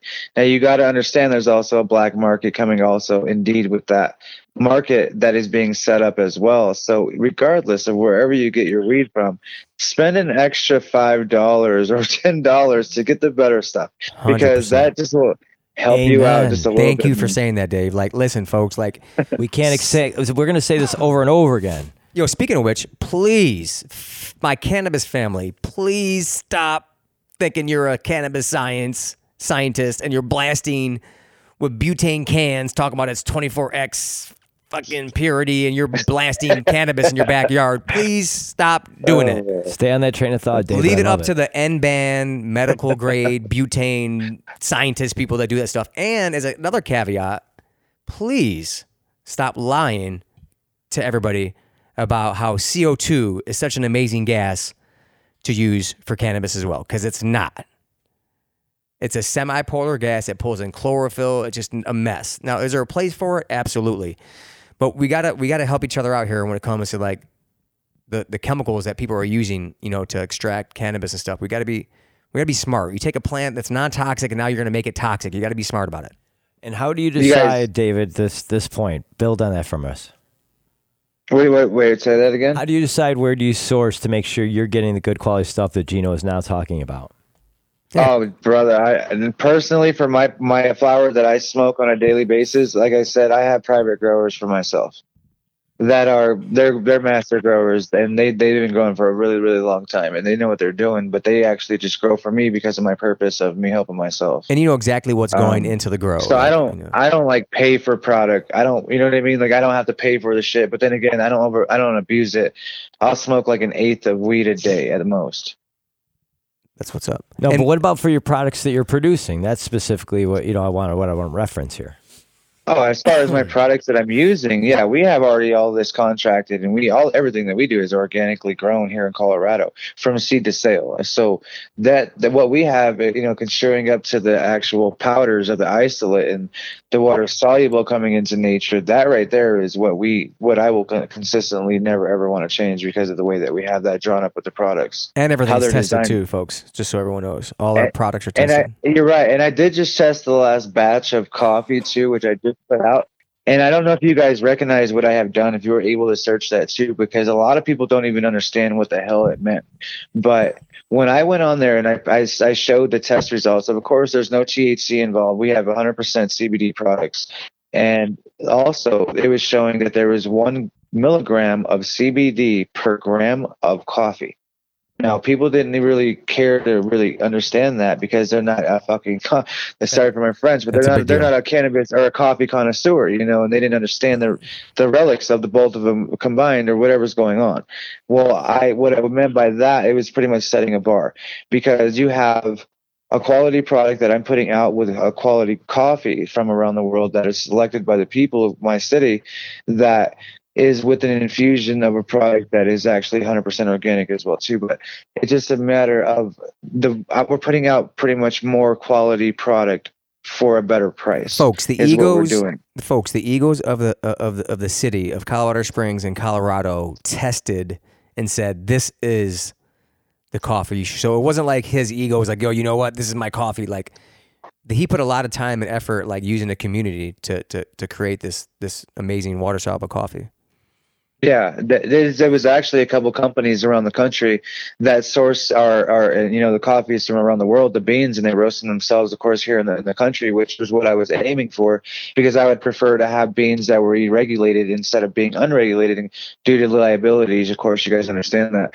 Um, but being that these beans that we got that are supplied from the actual places that they're, you know, from, and our actual suppliers being able to do it, it was just a, it was a way of us to, you know, that that was my mindset of what I wanted to do. So I went and reached out to a few of them, and they gave me all their best products they can offer, and that was what I had actually set out for the city. It was a big event that I had put out. There was about a good, there was about a good 150 people that showed up around the city. They're all affiliated with the cannabis industries and the, you know, the dispensaries out here too and stuff. But it was Big pretty shout cool. out to you, man. That's How many stores are you in out there in Colorado? Uh, well, right now in Colorado, um, we are in about a good 10 to 15 stores. We keep this exclusive product that we're, we're trying to stay exclusive at the moment still because it's still brand new. And as the industry is growing, um, it's just a way of me showing my partner how we can delegate and we can regulate ourselves as well too. Love it. Um, so it's we're have we're only on a limited amount of stores here in Colorado, but we are like I said, we are already in you know New York, like you guys know. I also just picked up two new dispensaries in New York as well too, which I let Gino know as well earlier today. And then also in Hawaii, we have a coffee shop showing up, and then you know we have a lot of stuff, other stuff Yo, going on as well. too. and and the future is bright because we're not going to give away too much information yet, but you know this coffee's Yeah. about to be space. So I just want you space town, folks. just just so I just so you know, Dave. So I was in Denver. Um, you and I spent a few hours together one day, and I was there for several other days. Uh, and people do know about your coffee around. I, anybody I asked, um, I would say of the people who live in Denver. Uh, I would say six out of ten people that I asked, seven out of ten knew about your coffee already. So that's impressive. That's impressive, brother. Because I don't, I don't really actually do a lot of business up in Denver. The only thing that I'm known in Denver for is because I've actually last year I got nominated for the best town. Um, it was actually the Cannabis Business Awards. I'm pretty sure you guys have heard of it, yes, sir. but I, got voted for you. nominated. It was the Cannabis Business Awards in Colorado, and I got not only nominated for the best hemp products in the state. Um, I was also affiliated with the um, with being with my partner with the water soluble. We ended up taking um, that one as well for the uh, best concentrate in the state as know, well. he's being too. modest right now. When he says he took it, that means he got first place. That means the Just- best of the state. And hear that, and one, my one thing I my takeaway from leaving Denver was it seems like there's CBD or THC in every product sold, including baby wipes. So for this man to have first place in a city that my biggest takeaway was that there's so, some of that in every product uh, that you, is sold is impressive. Yo, where's my coffee at, by the way? I never got. I mean, what, what, this partner didn't get it the, the sample. Brian, did you happen to get those guys their samples back They- to them? yes, uh, yep, and uh, we are w- yes, yes. That hence that's why you got the the message today. Sir. They're trying it out right yes, now. We are, we are. Yes, everybody is uh is a roll. So Oh, they've tried it already. yeah, uh, yeah, yeah. One of them has. oh, you didn't yes. tell me. You didn't tell me about this. Tell me Yeah. real quick. Oh, I no, I don't know. I didn't speak to them directly. They weren't in front of me. I was just told that they Did- did, so I don't have firsthand information. Oh, you don't know but I liked it or do know that you are supposed to be sending email very quickly, and that's a that's a good thing, sir. But I do want to tell you a story. So yesterday, I'm walking into a restaurant, uh, waiting for a friend, and as I walk in, there's two people in front of me, and they're two nurses um, at the Strong Oncology Nurses. Um, U of R and Strong is one of the biggest cancer centers um, in the country. and in Rochester, it's the best.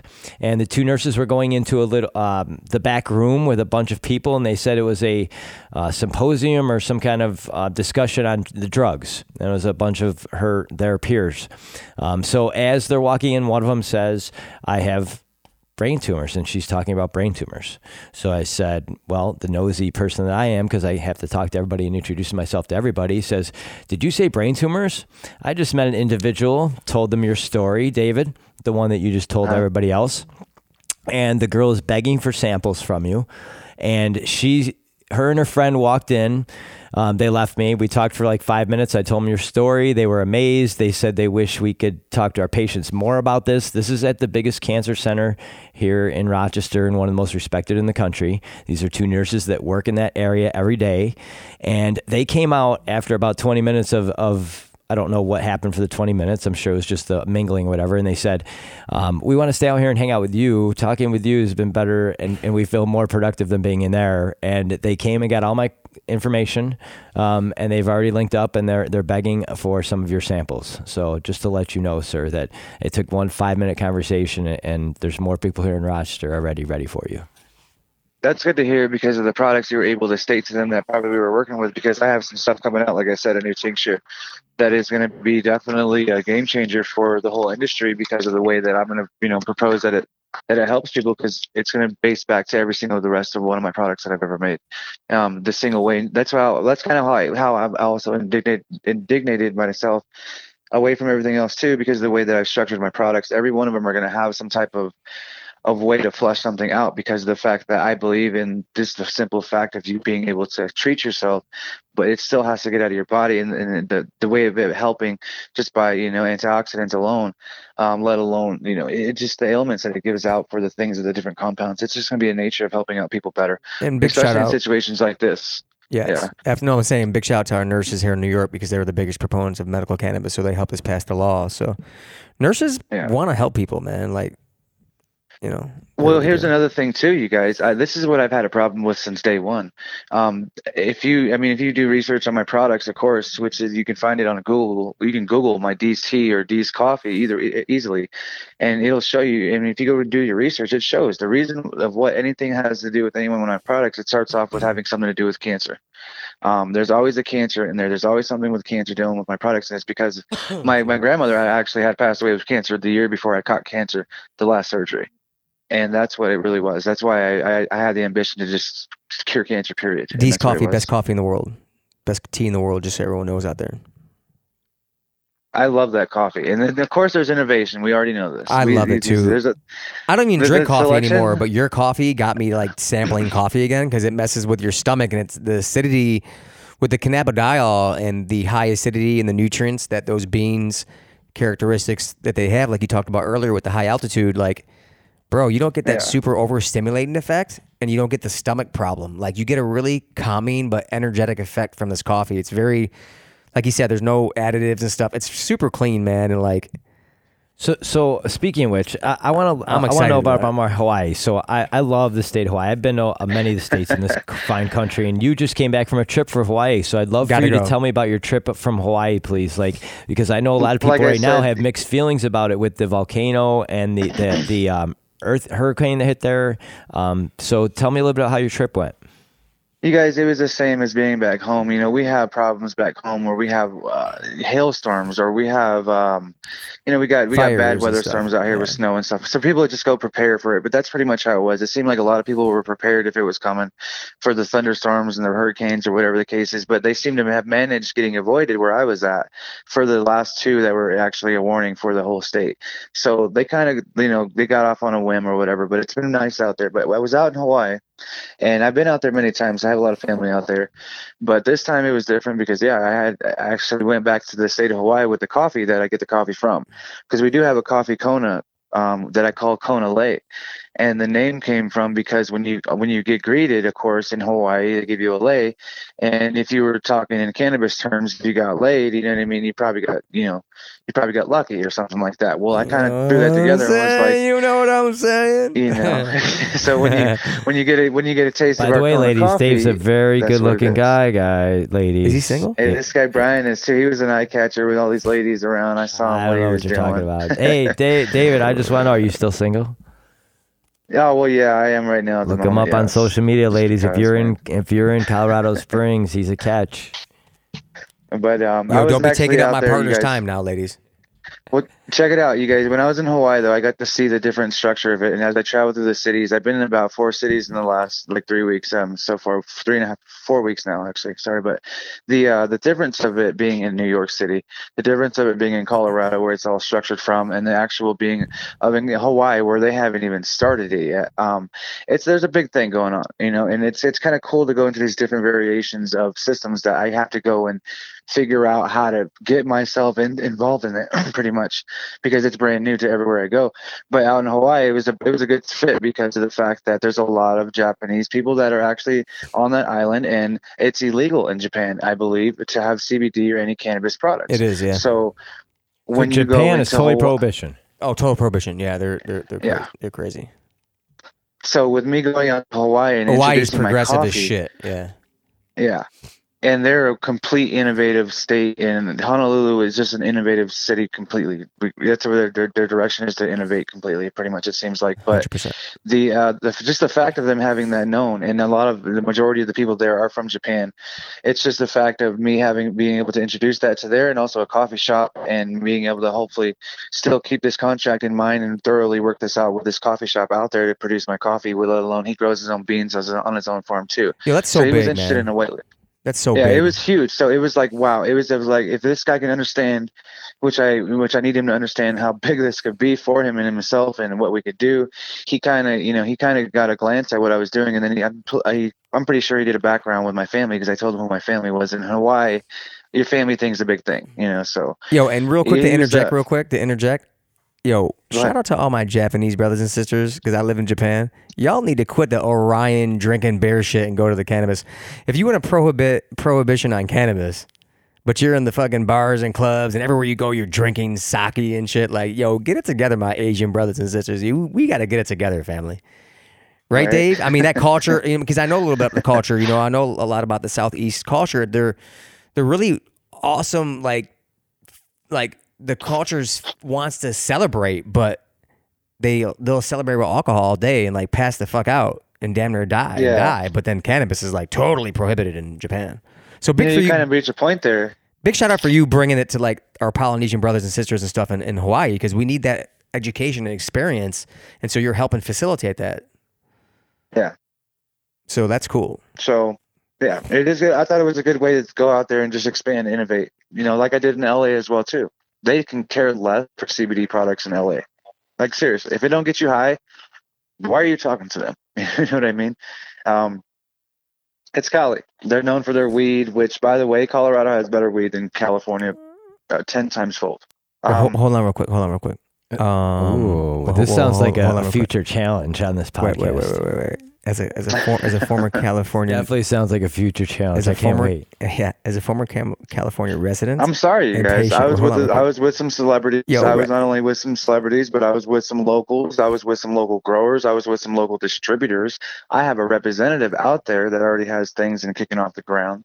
He and I went and pretty much, he, even his flowers too that were you can't touch a price. concentrate game. You can't touch California's concentrate game, bro. I'm sorry to tell you this. But uh, yeah, um, the, the flowers out here in Colorado, my own personal flowers. I mean, I'm like, dude, you guys are crazy. How are you that. even smoking this stuff?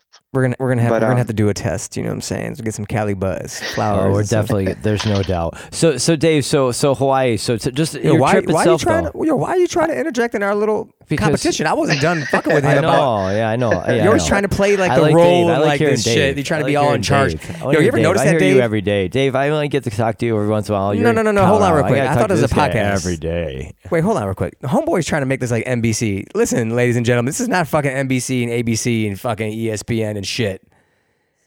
Fuck out of here with all this shit. He wants well, to hold make. on, Yeah, go ahead. because Ha- Hawaii had better weed. But- but- oh, you know what? And I actually can like. I have a brother that lives there. Shout out to my. I won't say his name, but he grows out there. He's a veteran. He says the same thing. So like, there is a good debate going here between like Hawaii, California, and Denver, bro, and even like Oregon and Washington. Like, there's something to be said about this.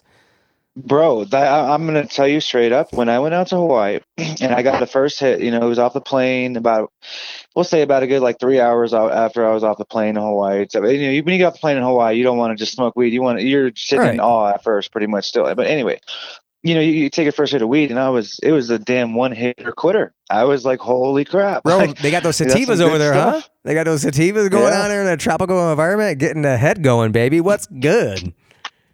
Ba bam! Take a bong here right now. Hey, is it legal in Hawaii? What is this the status, the official status? Someone tell me. I believe they have dispensaries out there for medical. Yeah, they're Um, medically. Yeah, so. Just so recreational is not technically legal there, unless you have a medical Yeah. marijuana card. not yet. Correct. But their medical program's up and coming. It really cannabis, is. It really is up and coming. They don't have a big social thing going on with Hawaii yet. Like they haven't made that connection socially, like like Colorado, Oregon, Washington, you know, uh, Arizona, you know, Las Vegas, you know, Nevada's on the scene now, and like Florida's up and coming. Like that's the next big state, Florida, and New York. Oh shit, cannabis has been quasi legal here since 1977 in New York. So we got all you bitches fucking beat. We've been smoking weed out here in public we smoke more weed out in public in New York State than any other state in in the country, and that's a fact. Say something. All y'all was talking about good flowers. We be smoking out here in New York. I still think I'd wish I'd be in Colorado Springs with Dave. Not, uh, yeah. I'll take Vegas. I'm Vegas. gonna send you guys. Take- take uh, Vegas. actually, I'm gonna send you guys a message right now. I'm gonna send you a picture of what I'm smoking right now. You guys are like, "What in the hell? We don't have that up here." Oh, so for you folks, uh, this is only an audio podcast, but in a couple Oh, episodes man. that'll be live. So make make sure you stay tuned for future episodes when something like this you'll get to see it active in Oh, yeah. progress. and and, and and for all for all the listeners out there too, like we really are gonna like have you interact in the future too with like emails, texts, like let us let you guys know and gals know like about your strains that you like, like your plus and minuses. Like I want to hear your bullshit. You know what I mean? Like you hear our bullshit, Especially our with the stuff. hybrids, 'cause- because the hybrids, Dave, Dave. So, so your opinion on hybrids, since I don't have a lot of experience with them. Hybrids, Hybrids? hybrids, hybrids, fucking breads, hybrids. hybrids. Dave, Dave, Dave, what's your opinion on, on hybrids of the of the sativa indica? Um, I don't know, man. It depends. If is it is it a hybrid of a higher sativa or higher indica? Because I prefer indicas. My I, I like purple weed. I like blueberries. I like The Hindu tasteful Kush. weed. You know. The Afghan and Yeah. Hindu Kush. Shout out to all my Afghan brothers and sisters, man. Got that bomb Afghan Kush. That sedative, relaxive terpene profiles that come with that indica, man. Put you in your place, dog. So what? Yours So what do you do other than make products? And uh, what do you do? What do you, uh, obviously you're a creator. What else do you do for fun? What do you What do you do like let loose? I like to travel, man. Um, and it's just cool because I'm, I'm a business owner, and you know, as a business owner and a product developer, you kind of like turn yourself into a walking market. You know what I mean? Um, so it's everything I do. I don't want to talk. I don't have nothing to talk about. Like, oh, hey, I was with my girlfriend. We went on a hike. No, it's more like, hey, what's going on?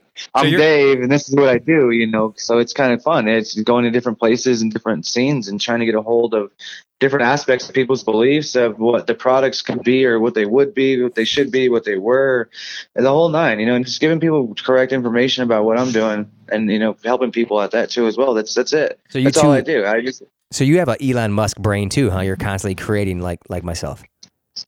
Like- yeah, I just like to move forward. Yeah. Yeah. Is it hard to get that noise out of there? Is it is it hard? Like, do you think the the cannabis and maybe music or meditation, what as as a, as a fellow product creator, inventor person that creates products, do you do you suffer from the same thing I suffer from that other engineering kind of people do? Like, I'm constantly creating in my brain. and It bothers my my partner Brian a lot. Yeah, to a certain extent there, brother, but I'm not everybody does when you especially if you're a business owner in this industry right now in this day and age, if you're not on uh, if you don't have your hands on every single thing that you're doing and you don't have control of it right now as I'm learning and I'm getting, you know, in further and in, in deeper, it's like more you you have to have you have to be in control. And so you got to have a lot of stuff in your mind, but learning how to control your situations, your attributes, your moods and everything like that. That's what I've been working on the whole time too. It's just to keep my calm and stay humble, you know, because in the end, I'm just all I'm doing is trying to help people. That's all I feel. So do you think it's hard to have a relationship when constantly you're going out um, and if you Oh, go to brother. restaurants or different places and these conversations comes up, don't they? Because I, I I'm single at the moment and I'm conscious of that, and I feel I would feel bad if I started dating someone, but I guess they would have to know that that's part of who I am, right? The Is that what they single have to plug. accept? I love it. This single play. for And see that I'm out not there. gonna lie to you, that kind of sucks with me because even my last relationship, I have contacts with women, you know, and I have a I have a very very beautiful partner in in New York City that does the coffee shop. She just became a model for a, a volunteer unit for some something really big. Um, not only that, but it's I have a couple other representatives, and you know, down here in Colorado, and I have a couple other ones in different states too. Well, it sucks because when I talk to these women, and my my companion always seems to think that I'm you know cheating on them, even though I'm talking business, but they don't seem to understand that these ladies are actually bringing in my revenue. You know, these are the ones that are creating money for us. They're the ones that need answers answered or questions answered at that moment because they're in a situation. You know what I mean? And I'm the one that fucking created all of this. So it's like they don't understand this. It, it sucks because that kind of plays the, the short role. Yo, you, you you have the creator issues that I have sometimes, and I always will. Like we always will have. You hit, when you have that creative space to like work with other creators, like it's difficult, man, to like have people understand where you want to go with it. You know what I mean? Like it takes time. I mean, to be honest with you, I would have a better relationship with with with Gino, you know, talking to him every day than I would have with my wife because of the fact that she, I'm trying to move forward on something that's helping people, in order than having to sit there and worry about one person or myself. You know what I mean? I just how why would you do that? Because you have an indicative like responsibility to go help people because you know you can. You know what I mean? Yo, that's huge, bro. Know. It's, you it's, think that it's a big line. It's a big line. That's huge, and that's big, like shoes to fill. Like you, you take that upon because you have so much strength, bro, through your struggle. Like through, not even like struggle, like in a bad way. Like you're such a like, like you know what I'm saying, like athletic wise, with like with your with your past tumors and and, and shit. Like you've really like taken on a whole new persona when it comes to like just because you're my husband, my friend, my brother doesn't mean that what's going on in your life it's important, but like human humans need to know about this, and you're like one of those messengers. Shepherd, I, I like to call people. That's what I like to. I think Gino, you're a shepherd. I'm a shepherd. Dave is definitely a shepherd. And all we want to do is me. Uh, teach. they're calling me the prophet in New York City. They call me the Jabbar Because- in Iraq. Okay, they call me Jabbar. I thought it was funny though. I thought it was cool. It was nice that lady to say that because she told a lot of people that day that that's what it was. I got a prophet in there giving helping me out, and shit, it was awesome. So, what store uh, in New York City? What store are you in? I, I haven't heard of the official name of it. I want to hear it for everybody. Okay, well, Flower Power Coffee House is located off of 6420, I believe, uh, Myrtle Avenue in Queens, New York. Yeah, That shout out to right there- Queens, baby. What's good, Queensbridge? Shout out to Queens because not only did we bring the city out, but we also had the police chief and also the um, detective, the head detective of the uh, New York City Police Department, actually there for a grand opening to make and ensure that we were doing exactly what we said. And I'm So sorry I didn't cool. show up. I was supposed to show up. I'm sorry. I was supposed to go that day. Hey, either way, but they still it was still a good thing because What they op- they opened they they they op- they accepted us with open arms in that city, and now that they're seeing what we're doing, like I was telling Gino, it's just that us mattering building up the even brand bigger because in the communities, it's not like we're going out there and I'm pushing out this product to every single you know where I'm going. It's gonna be it's still exclusive like as it is. So with her keeping as it is, I mean it just it's it's setting out more of a a better role for a product brand to be out in New York City right now that we're on the base of how maybe getting it to go legal, you know? So, How did you I'm get all the star power out there? oh yeah, that's just because, man, I've been doing this for a while, brother. I, I don't know that for some reason, Network. everybody that comes in this city and everything that I do in this city is all because somebody wants me to be a part of it because everything that goes on in, in Colorado, they always invite me. They always want me to be a part of it. So I just know a lot of people. All about networking. Yeah, it's all about networking and then you know talking to people and then like not only like referring back to me and Gino the same thing too. Like I've always stayed still. I've never like went out of my way to do anything you know bad for business. I just went and completely just did my own thing and just could move forward. So Yeah. that's why we and him still stay stay working today, and that's why they this. see what I'm doing.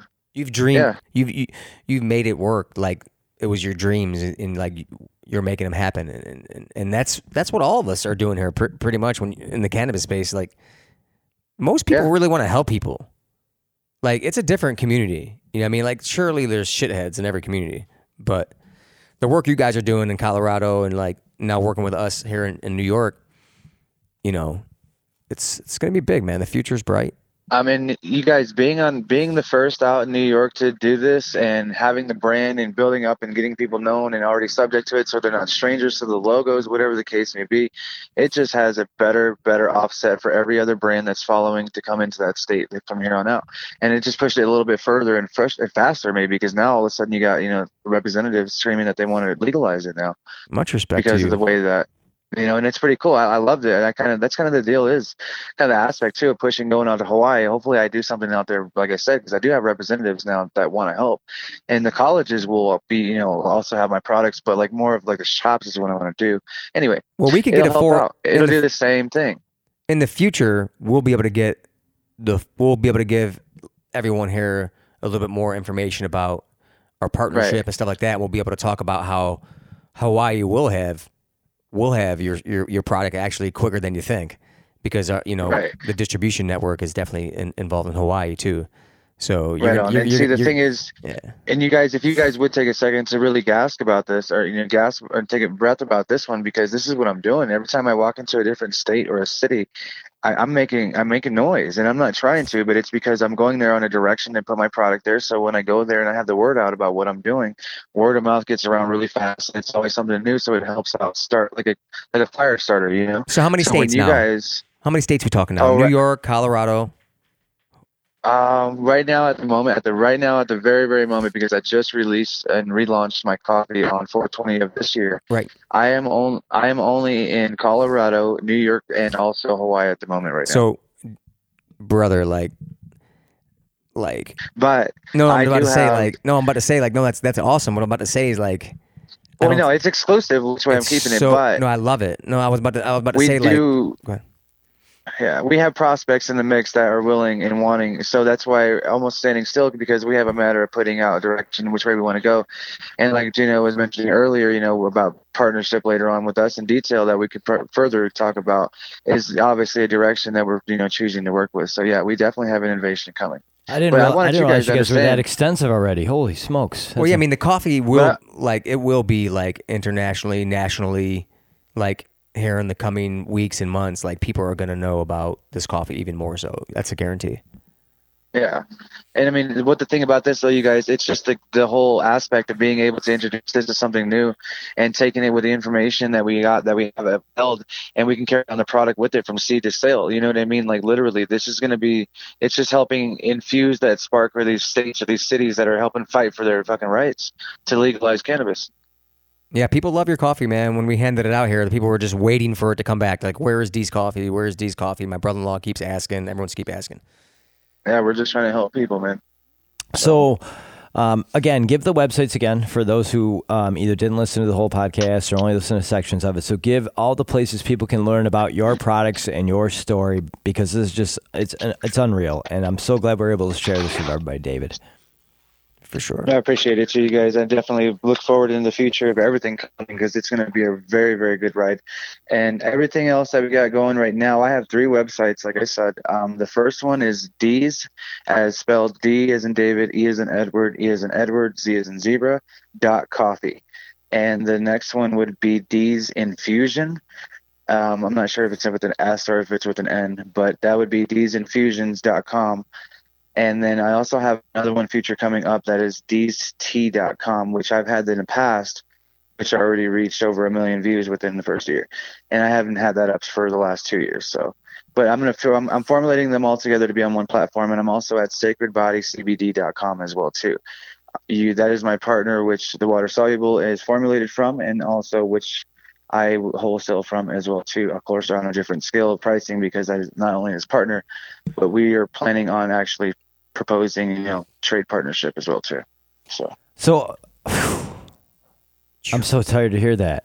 That's what I hear from everybody when I tell them I got podcast going, two business going, retiring from the post office, this and that. They go, Brian, how do you have time to do all this?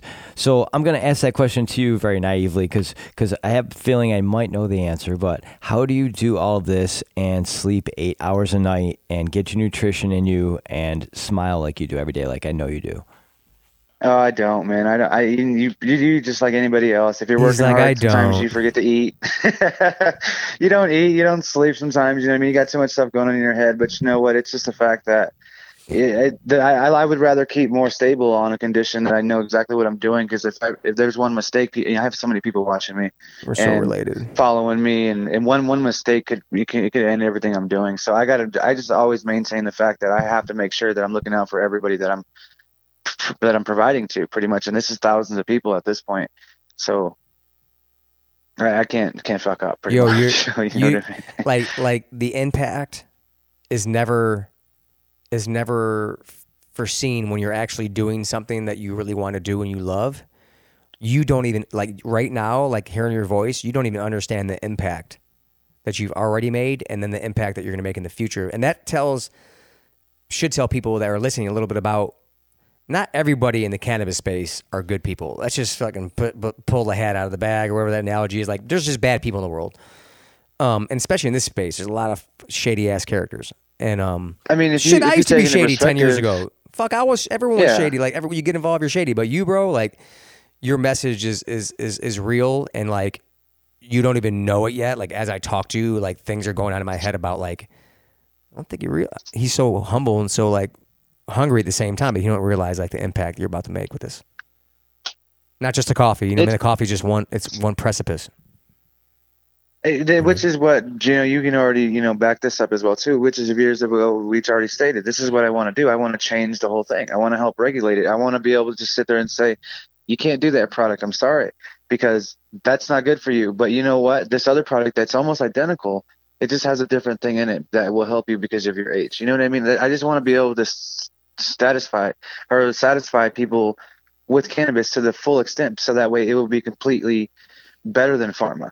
Or let alone pharma would finally let up and understand that maybe they should take investments into people like us you know what i mean? Or let alone stuff like of any of the nature that understand that it's a benefit for us to have the ability to do what we do. Instead of investing directly into the medical side, they, can, Exactly. they can invest into like the the creators and scientists and people who are actually creating these products for medical or adult use spaces. Like they're like out of touch, right? Almost like when you get too big and for get, cannabis yeah, yeah, they're out. They're i out mean of we, we have studies but yeah like GW Pharmaceuticals, they're making you know natural cannabis extracts, you know, but they're they're the most in touch pharmaceutical company. But everybody else is out of touch because of money, donors. right You know, everyone's pushing chemicals, you know, and so we're Yeah. we're in competition with chemical companies. So what's what's Dave? So so first off, advice. What advice would you give someone in Colorado specifically? Because because that's what you deal with on a regular basis. If someone wanted to come to Colorado and say, "I want to move to Colorado," because I hear people still say this to this day. I mean, I bring up what's going on here in New York and what I'm involved in,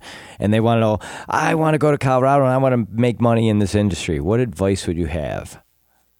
honestly um if you're not coming to Colorado to set up shop because you already have the money to purchase a MIPS license or let alone stay in line and already have it available when you come here, then you shouldn't be even trying to come here to do business because unless you or, uh, or unless you have enough money to live out here and because there's not that many jobs out here people people come keep moving to Colorado. We there's more homeless people popping up every day and it's all because of the whole aspect. You come to Colorado, you're going to get high and sh- whatever the case is, but let, they don't they don't understand. Yeah, there's events that go on where people fucking give out free weed and stuff, but you on a daily, on a natural, regular day, you would have to go and buy your own stuff. And, and not only that, if you can grow your own, you would have to be regulated in your own house, and you can't do it in an apartment. You And you're talking about the there. cannabis space, but like altogether, Denver's booming like jobs, Yeah, um, folks. Let's not be confused. yeah. Like you can get a job, like you go to Denver, crazy. You can get a job in something, but what, Service industry is blowing up. well, he's talking, but, But I'm I'm speaking as far as yeah, yeah, the cannabis. That's right. Yeah, yeah, because it's saturated and stuff. So everyone thinks that oh, Colorado. But I mean, yeah, you come out here, like, look at me. Like, I'm not gonna lie to you. Sometimes, like, we have people that have that need labor. I know a lot of people in the city that have construction companies and stuff like that. And every single day, I have al- almost somebody that's asked me, "Can do you have anybody that can help me?" Because they Right. need help doing with their business and shit. And it's like right on, yeah. So I, I mean, I text people here and there, like all the time, like, "Hey, I got this guy. Let's set him up." Blah blah blah. But I, everybody's in the same predicament. They're either with a cannabis or they're not, and they're, and they're stuck with their nine to five that was originally there before the whole get of things. right. So it's just it's everywhere you go. It's the same thing, no matter what. It's just I mean anybody can make it anywhere. It's just a matter of if you're coming out here to get rich overnight in Colorado, it's not going to happen. If you're coming out here to pretty much brand yourself So- in Colorado, excuse me, it's not going to happen. If you're trying to get that bag, folks, you better have the bag. Bef- not necessarily have the bag before you get it, but you better have something special. Like, There's a certain amount of humility when you work in this industry. Everyone, again, like overnight, you you think you can do something, but it takes a long time. Like you put a long, a lot of years into this, and you know, and and you know myself too. Like it's we're still working. You know, like this is not something you get complacent in. So you got to keep working and keep advancing. For example, you know, I haven't had my websites up for two years, and I haven't even had a business card in two years. And I've been moving so far and so fast though because of this. I don't know why, but now that I have a constructed thing to work with me in the ITs and get stuff all working in, but things are going to change. It's I'm just saying, you know, it's a different. There's not you're not always going to have 100. percent You're always going to have to work for something, and people just don't want to have that ambition inside of them these days. It's what the problem is. I think. they don't put the work in in the beginning. Yeah. or maybe they don't know how to, right? I mean, because there's there's a lot of people. I would say so. I was talking to a, a, a woman yesterday. She's in her twenties, um, Caitlin Berry, and and she does V cups. And just to give her a little plug, because she is an awesome little entrepreneur, but.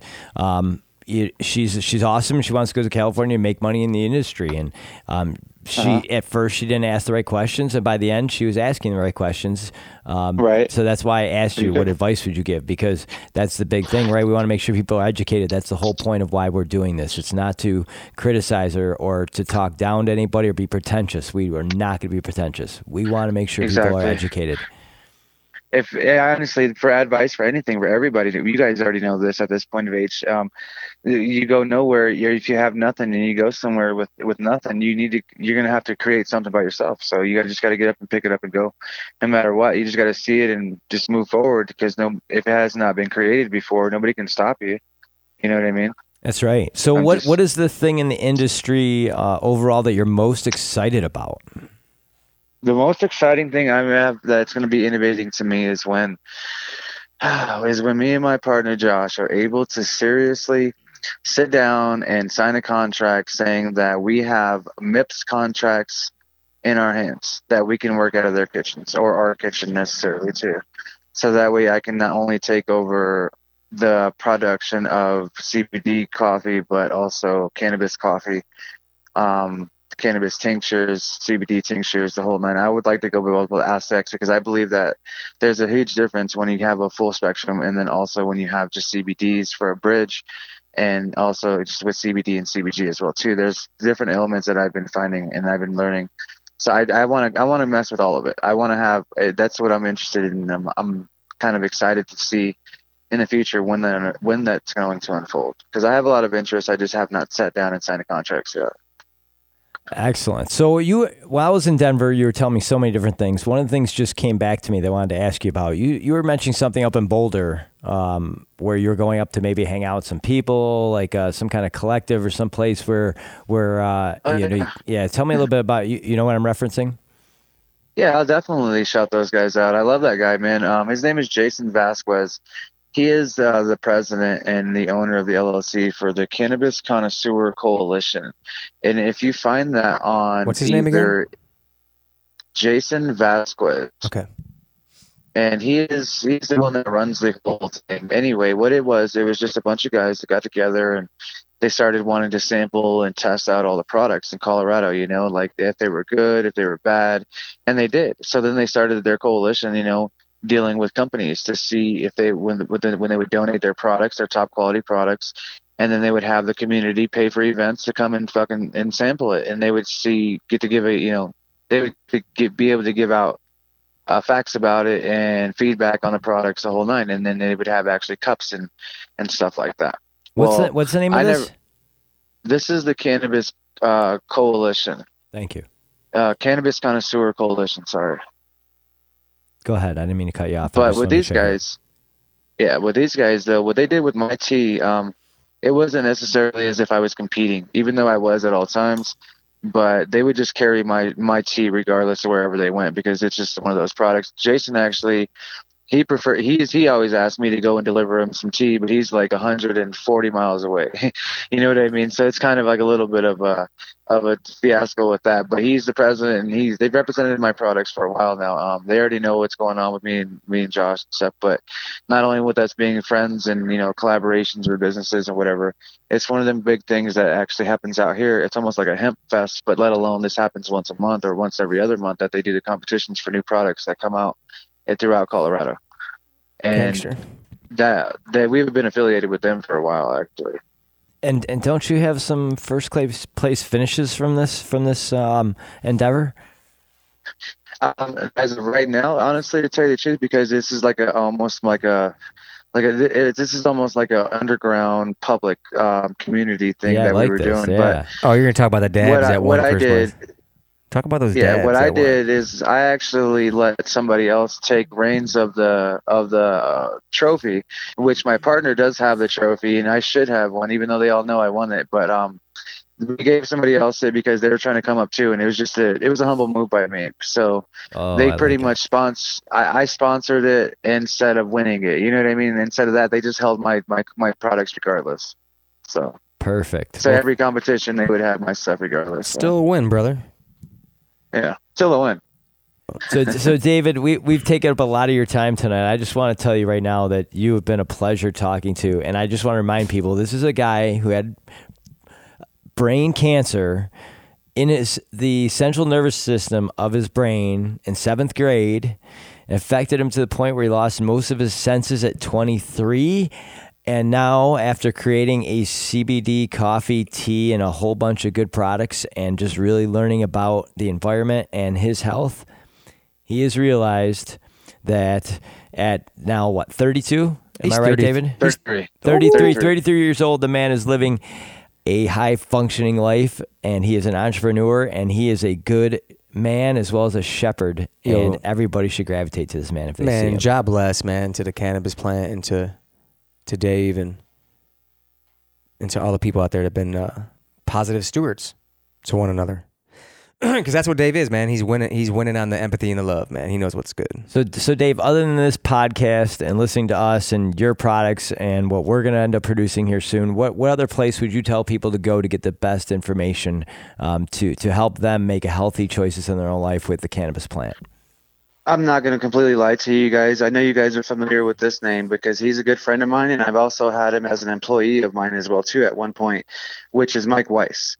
He um he works with uh, Rick Rick Simpson, and it's also nationally in well world now known as Rick Simpson Oil, who he works with, and they actually are the ones that started to do the extractions of the cannabis oil to begin with to help people with cannabis and cancer and things of that nature Big shout it just was a matter that yeah shout out to mike because i want you guys to understand that that guy's a gentleman that you can also trust. He's just like me. He's going to go out and fight for the people. We're not about to earn millions of dollars. We're pretty much here for the patients and profits over patients all day. Um, these guys i mean uh, patients over profits sorry. These guys are these guys are the ones that you will be able to give you more information because they're out in croatia right now worldwide already as you guys already know that they're spreading the word of how to create you know help and health health wellness sorry excuse me for uh, for people with cannabis. Now I just took the different aspect of it from the hemp side and created ailments with bridges, and that's all I did. I just did a complete thing. We we did have controversy at first saying that you know hemp didn't do nothing, but I was one of the ones that was able to fight against them and Rick Simpson and and also Mike Weiss and, and put on a you know a law or a bar set saying you can't argue my facts of what I'm doing because they already knew that my products work. So because because it's cannabis. Like at the end of the day, like people are confused about different, you know, constituents of the cannabis plant. So like you just pretty much bridge the gap. Like yo, there's Yeah. there's and there's so like benefits of this plant Yeah. altogether. So good for you. Yeah, all the way around, and we still don't even know the end of it yet. We don't even we're not even close. I no, but big it. shout out to Mike Wise. I know Mike. Mike knows me. Yeah. He's good people. But other than that, though, yeah, you guys too, man. You guys are the same way. You guys are innovating in the cannabis industry and the hemp industry, and that's another thing. That's what people. That's what we all are. We're all people out here just doing what we got to do because it was our it was our position to play that role. So congratulations to you guys too, because you guys are the ones out here doing a lot of work as well. Um, and I'm And a state champion, track champion out of Colorado. I mean, we we've got a real true celebrity here on the You line today. saying? I'm not. I yeah, I don't know. I don't try to do all that shine and stuff, but I definitely am. Appre- I definitely appreciate That's you guys. dude. You know, it's talking about talking about stuff like that. It definitely you know brightens my day to see that you guys are appreciative of what, what's going on, and especially because we're going to be partnering hopefully very soon. Oh yeah, Um, extremely soon. yeah. Weeks, brother, weeks. Yeah. Ho- hopefully, but uh, hopefully, yeah, everything looks good and golden over here. So if you guys can find my products, if anything, you know, let alone if you if you can see a Sacred Body CBD logo, manufacturing logo on any product, or let alone on his own products and the products that we have to offer out of Colorado, we are we are one of the leading hemp products and companies in this in the state, and it has been recommended to come from Colorado about to at be this the time so far. about to be the nation. So And New York City, So- once again, that shop in New York City because I'm going to be going there for probably to Madison Square Garden for New Year's this year. So I want to know where am I going to, to have the coffee? I, I I'm trying to think of the correct address, but I know for a fact that if you just Google Flower Power Coffee House, you will see that it is located on 6420 Myrtle Avenue in Ah, Queens, New York. You know what I'm saying? I believe that's the correct average. You can easily It's go good. Hey, and Facebook it. Guys, whatever, everybody yeah. knows in, in general, like you got a phone, you're typing that in. You know what I'm saying? Queens, the Do second that. most Queens. diverse place in the world. You know what I'm saying? We got the coffee there. What's what's good with Queens? You know what I'm saying? And I do correct myself there. Like I said, don't forget in the past we talked about, like I said, there's somebody mimicking the name of it.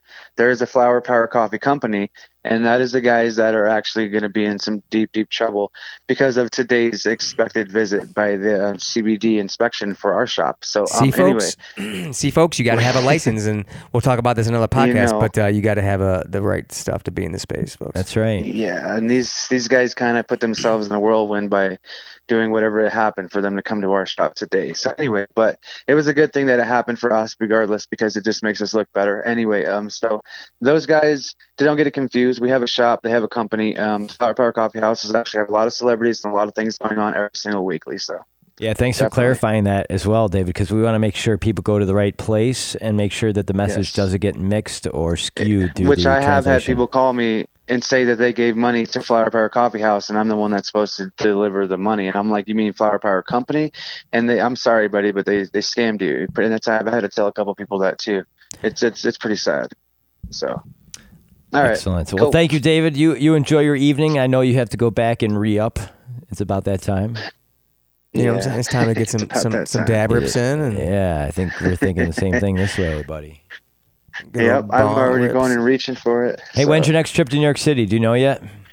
Um, I'm actually planning on something really big, you guys, that I didn't want to mention on this, but um, What about because, You know, Rochester? it's uh, When's your next trip to Rochester, Well, New yeah, York? Let's talk mean, about come that. on. Hey, Well, you I got a room, brother. You're all set. I actually, I, I know you guys. It's a big deal to come up there because I and I'm really looking forward to it. But for the, for the first trip up back up to New York that I hope to meet with you guys is going to be my next venture that I have going on with the state of New York City. Um, we are going to go up there and do something different. I'll to key you guys in as we go through on private on private notes and stuff. But For sure. I, I'll, you know, it's going to be something that you guys probably want to be a part of because I'm going to have. Keep it under wraps. We're good. Yeah, yeah, because we want you back. So yeah, yeah. Yeah, we'll have you Yeah. come on just for a short segment to, to tell Oh, announce real it. quick, by the way, too, I just want to let you know, we Dave. will. We really will, David. Yo, Dave, really quick. Now that we that you know how to call into the to the podcast and stuff in the future, bro. Like, if you got some information or something good, just call us up. We'll tell you the times and stuff. And if you got some information you want to chat with us for a couple minutes every Yes, once in a while, please. just give us a call. Yeah, we'd love to have you as a regular Definitely. a regular guest, truly, Dave, because you're our energy level, you're a partner of ours, and you are just like Gino can give information that really helps people because everybody understands it's not the same thing for everybody. If you didn't get that out of this podcast, everybody, that's the one thing I want to reiterate to everybody is we didn't spell it out, but it's not the same for everybody. It's what's good for you, and that's why we asked what was good for Dave. I don't want you to go out and smoke the same things Dave's doing because you think Dave does it, it's good for me. Actually, he's being Right. really weird right now about that. Let me digress on that real quick and short. Fucking weirdo, man. I love him. Actually, go out and use as much cannabis as practical for all you adults out there. Um, nah, what I think I think what he's talking about is uh, everyone's endocannabinoid system is not created equally. so none of us really know what we need and we want, and it takes us years and education to really learn, and it's always changing. You know, the healthier you get, the less cannabis, and like so. All you ladies and gentlemen out there, like go out and experiment with cannabis, but you know it's not going to hurt you. But at the same time, learn to know your body and like what you need and how much you need, and like you'll be more optimal and it'll be better off like not wasting Yeah. not wasting the cannabis because a lot of times you'll waste it like you won't hurt yourself but you're just wasting your money and your time so get with the right products and the right levels and learn how to titrate and go small and go and go big after that and you'll have no problems with the cannabis plant say something yeah Definitely. All That's right, my David. spiel Thank you, sir. Love you, brother. Glad right, you guys. came on here, man. Really, Dave, it was a pleasure meeting you a couple weeks ago, man. You, So you played cool. a great host for me, and, and you provided me You a as well, ride, and you're the man, dude. I just thank you. You're awesome. I, yeah, I can't wait till we all have a guys' night out to celebrate uh, someday. 100% gonna have a, a launched get together for sure. Hey, can we That's have a, gonna be a crazy one. we have a little group bong here, guys? A little group bong hit. There you Thank go. you, Jay Passamonte. Congratulations. Yeah. All right, you guys. You guys have a good night, man. I'll talk to you guys soon. Peace and blessings, bro. Job bless, man. Thank you very much, folks, for episode two. As you can hear, we are definitely going to modify this podcast from episode to episode, but we will entertain and we will definitely educate. And Gino and I promise to be shepherds in this journey. Oh yeah, we want suggestions, dude. So thank you for episode two, everybody. We hope you enjoyed it.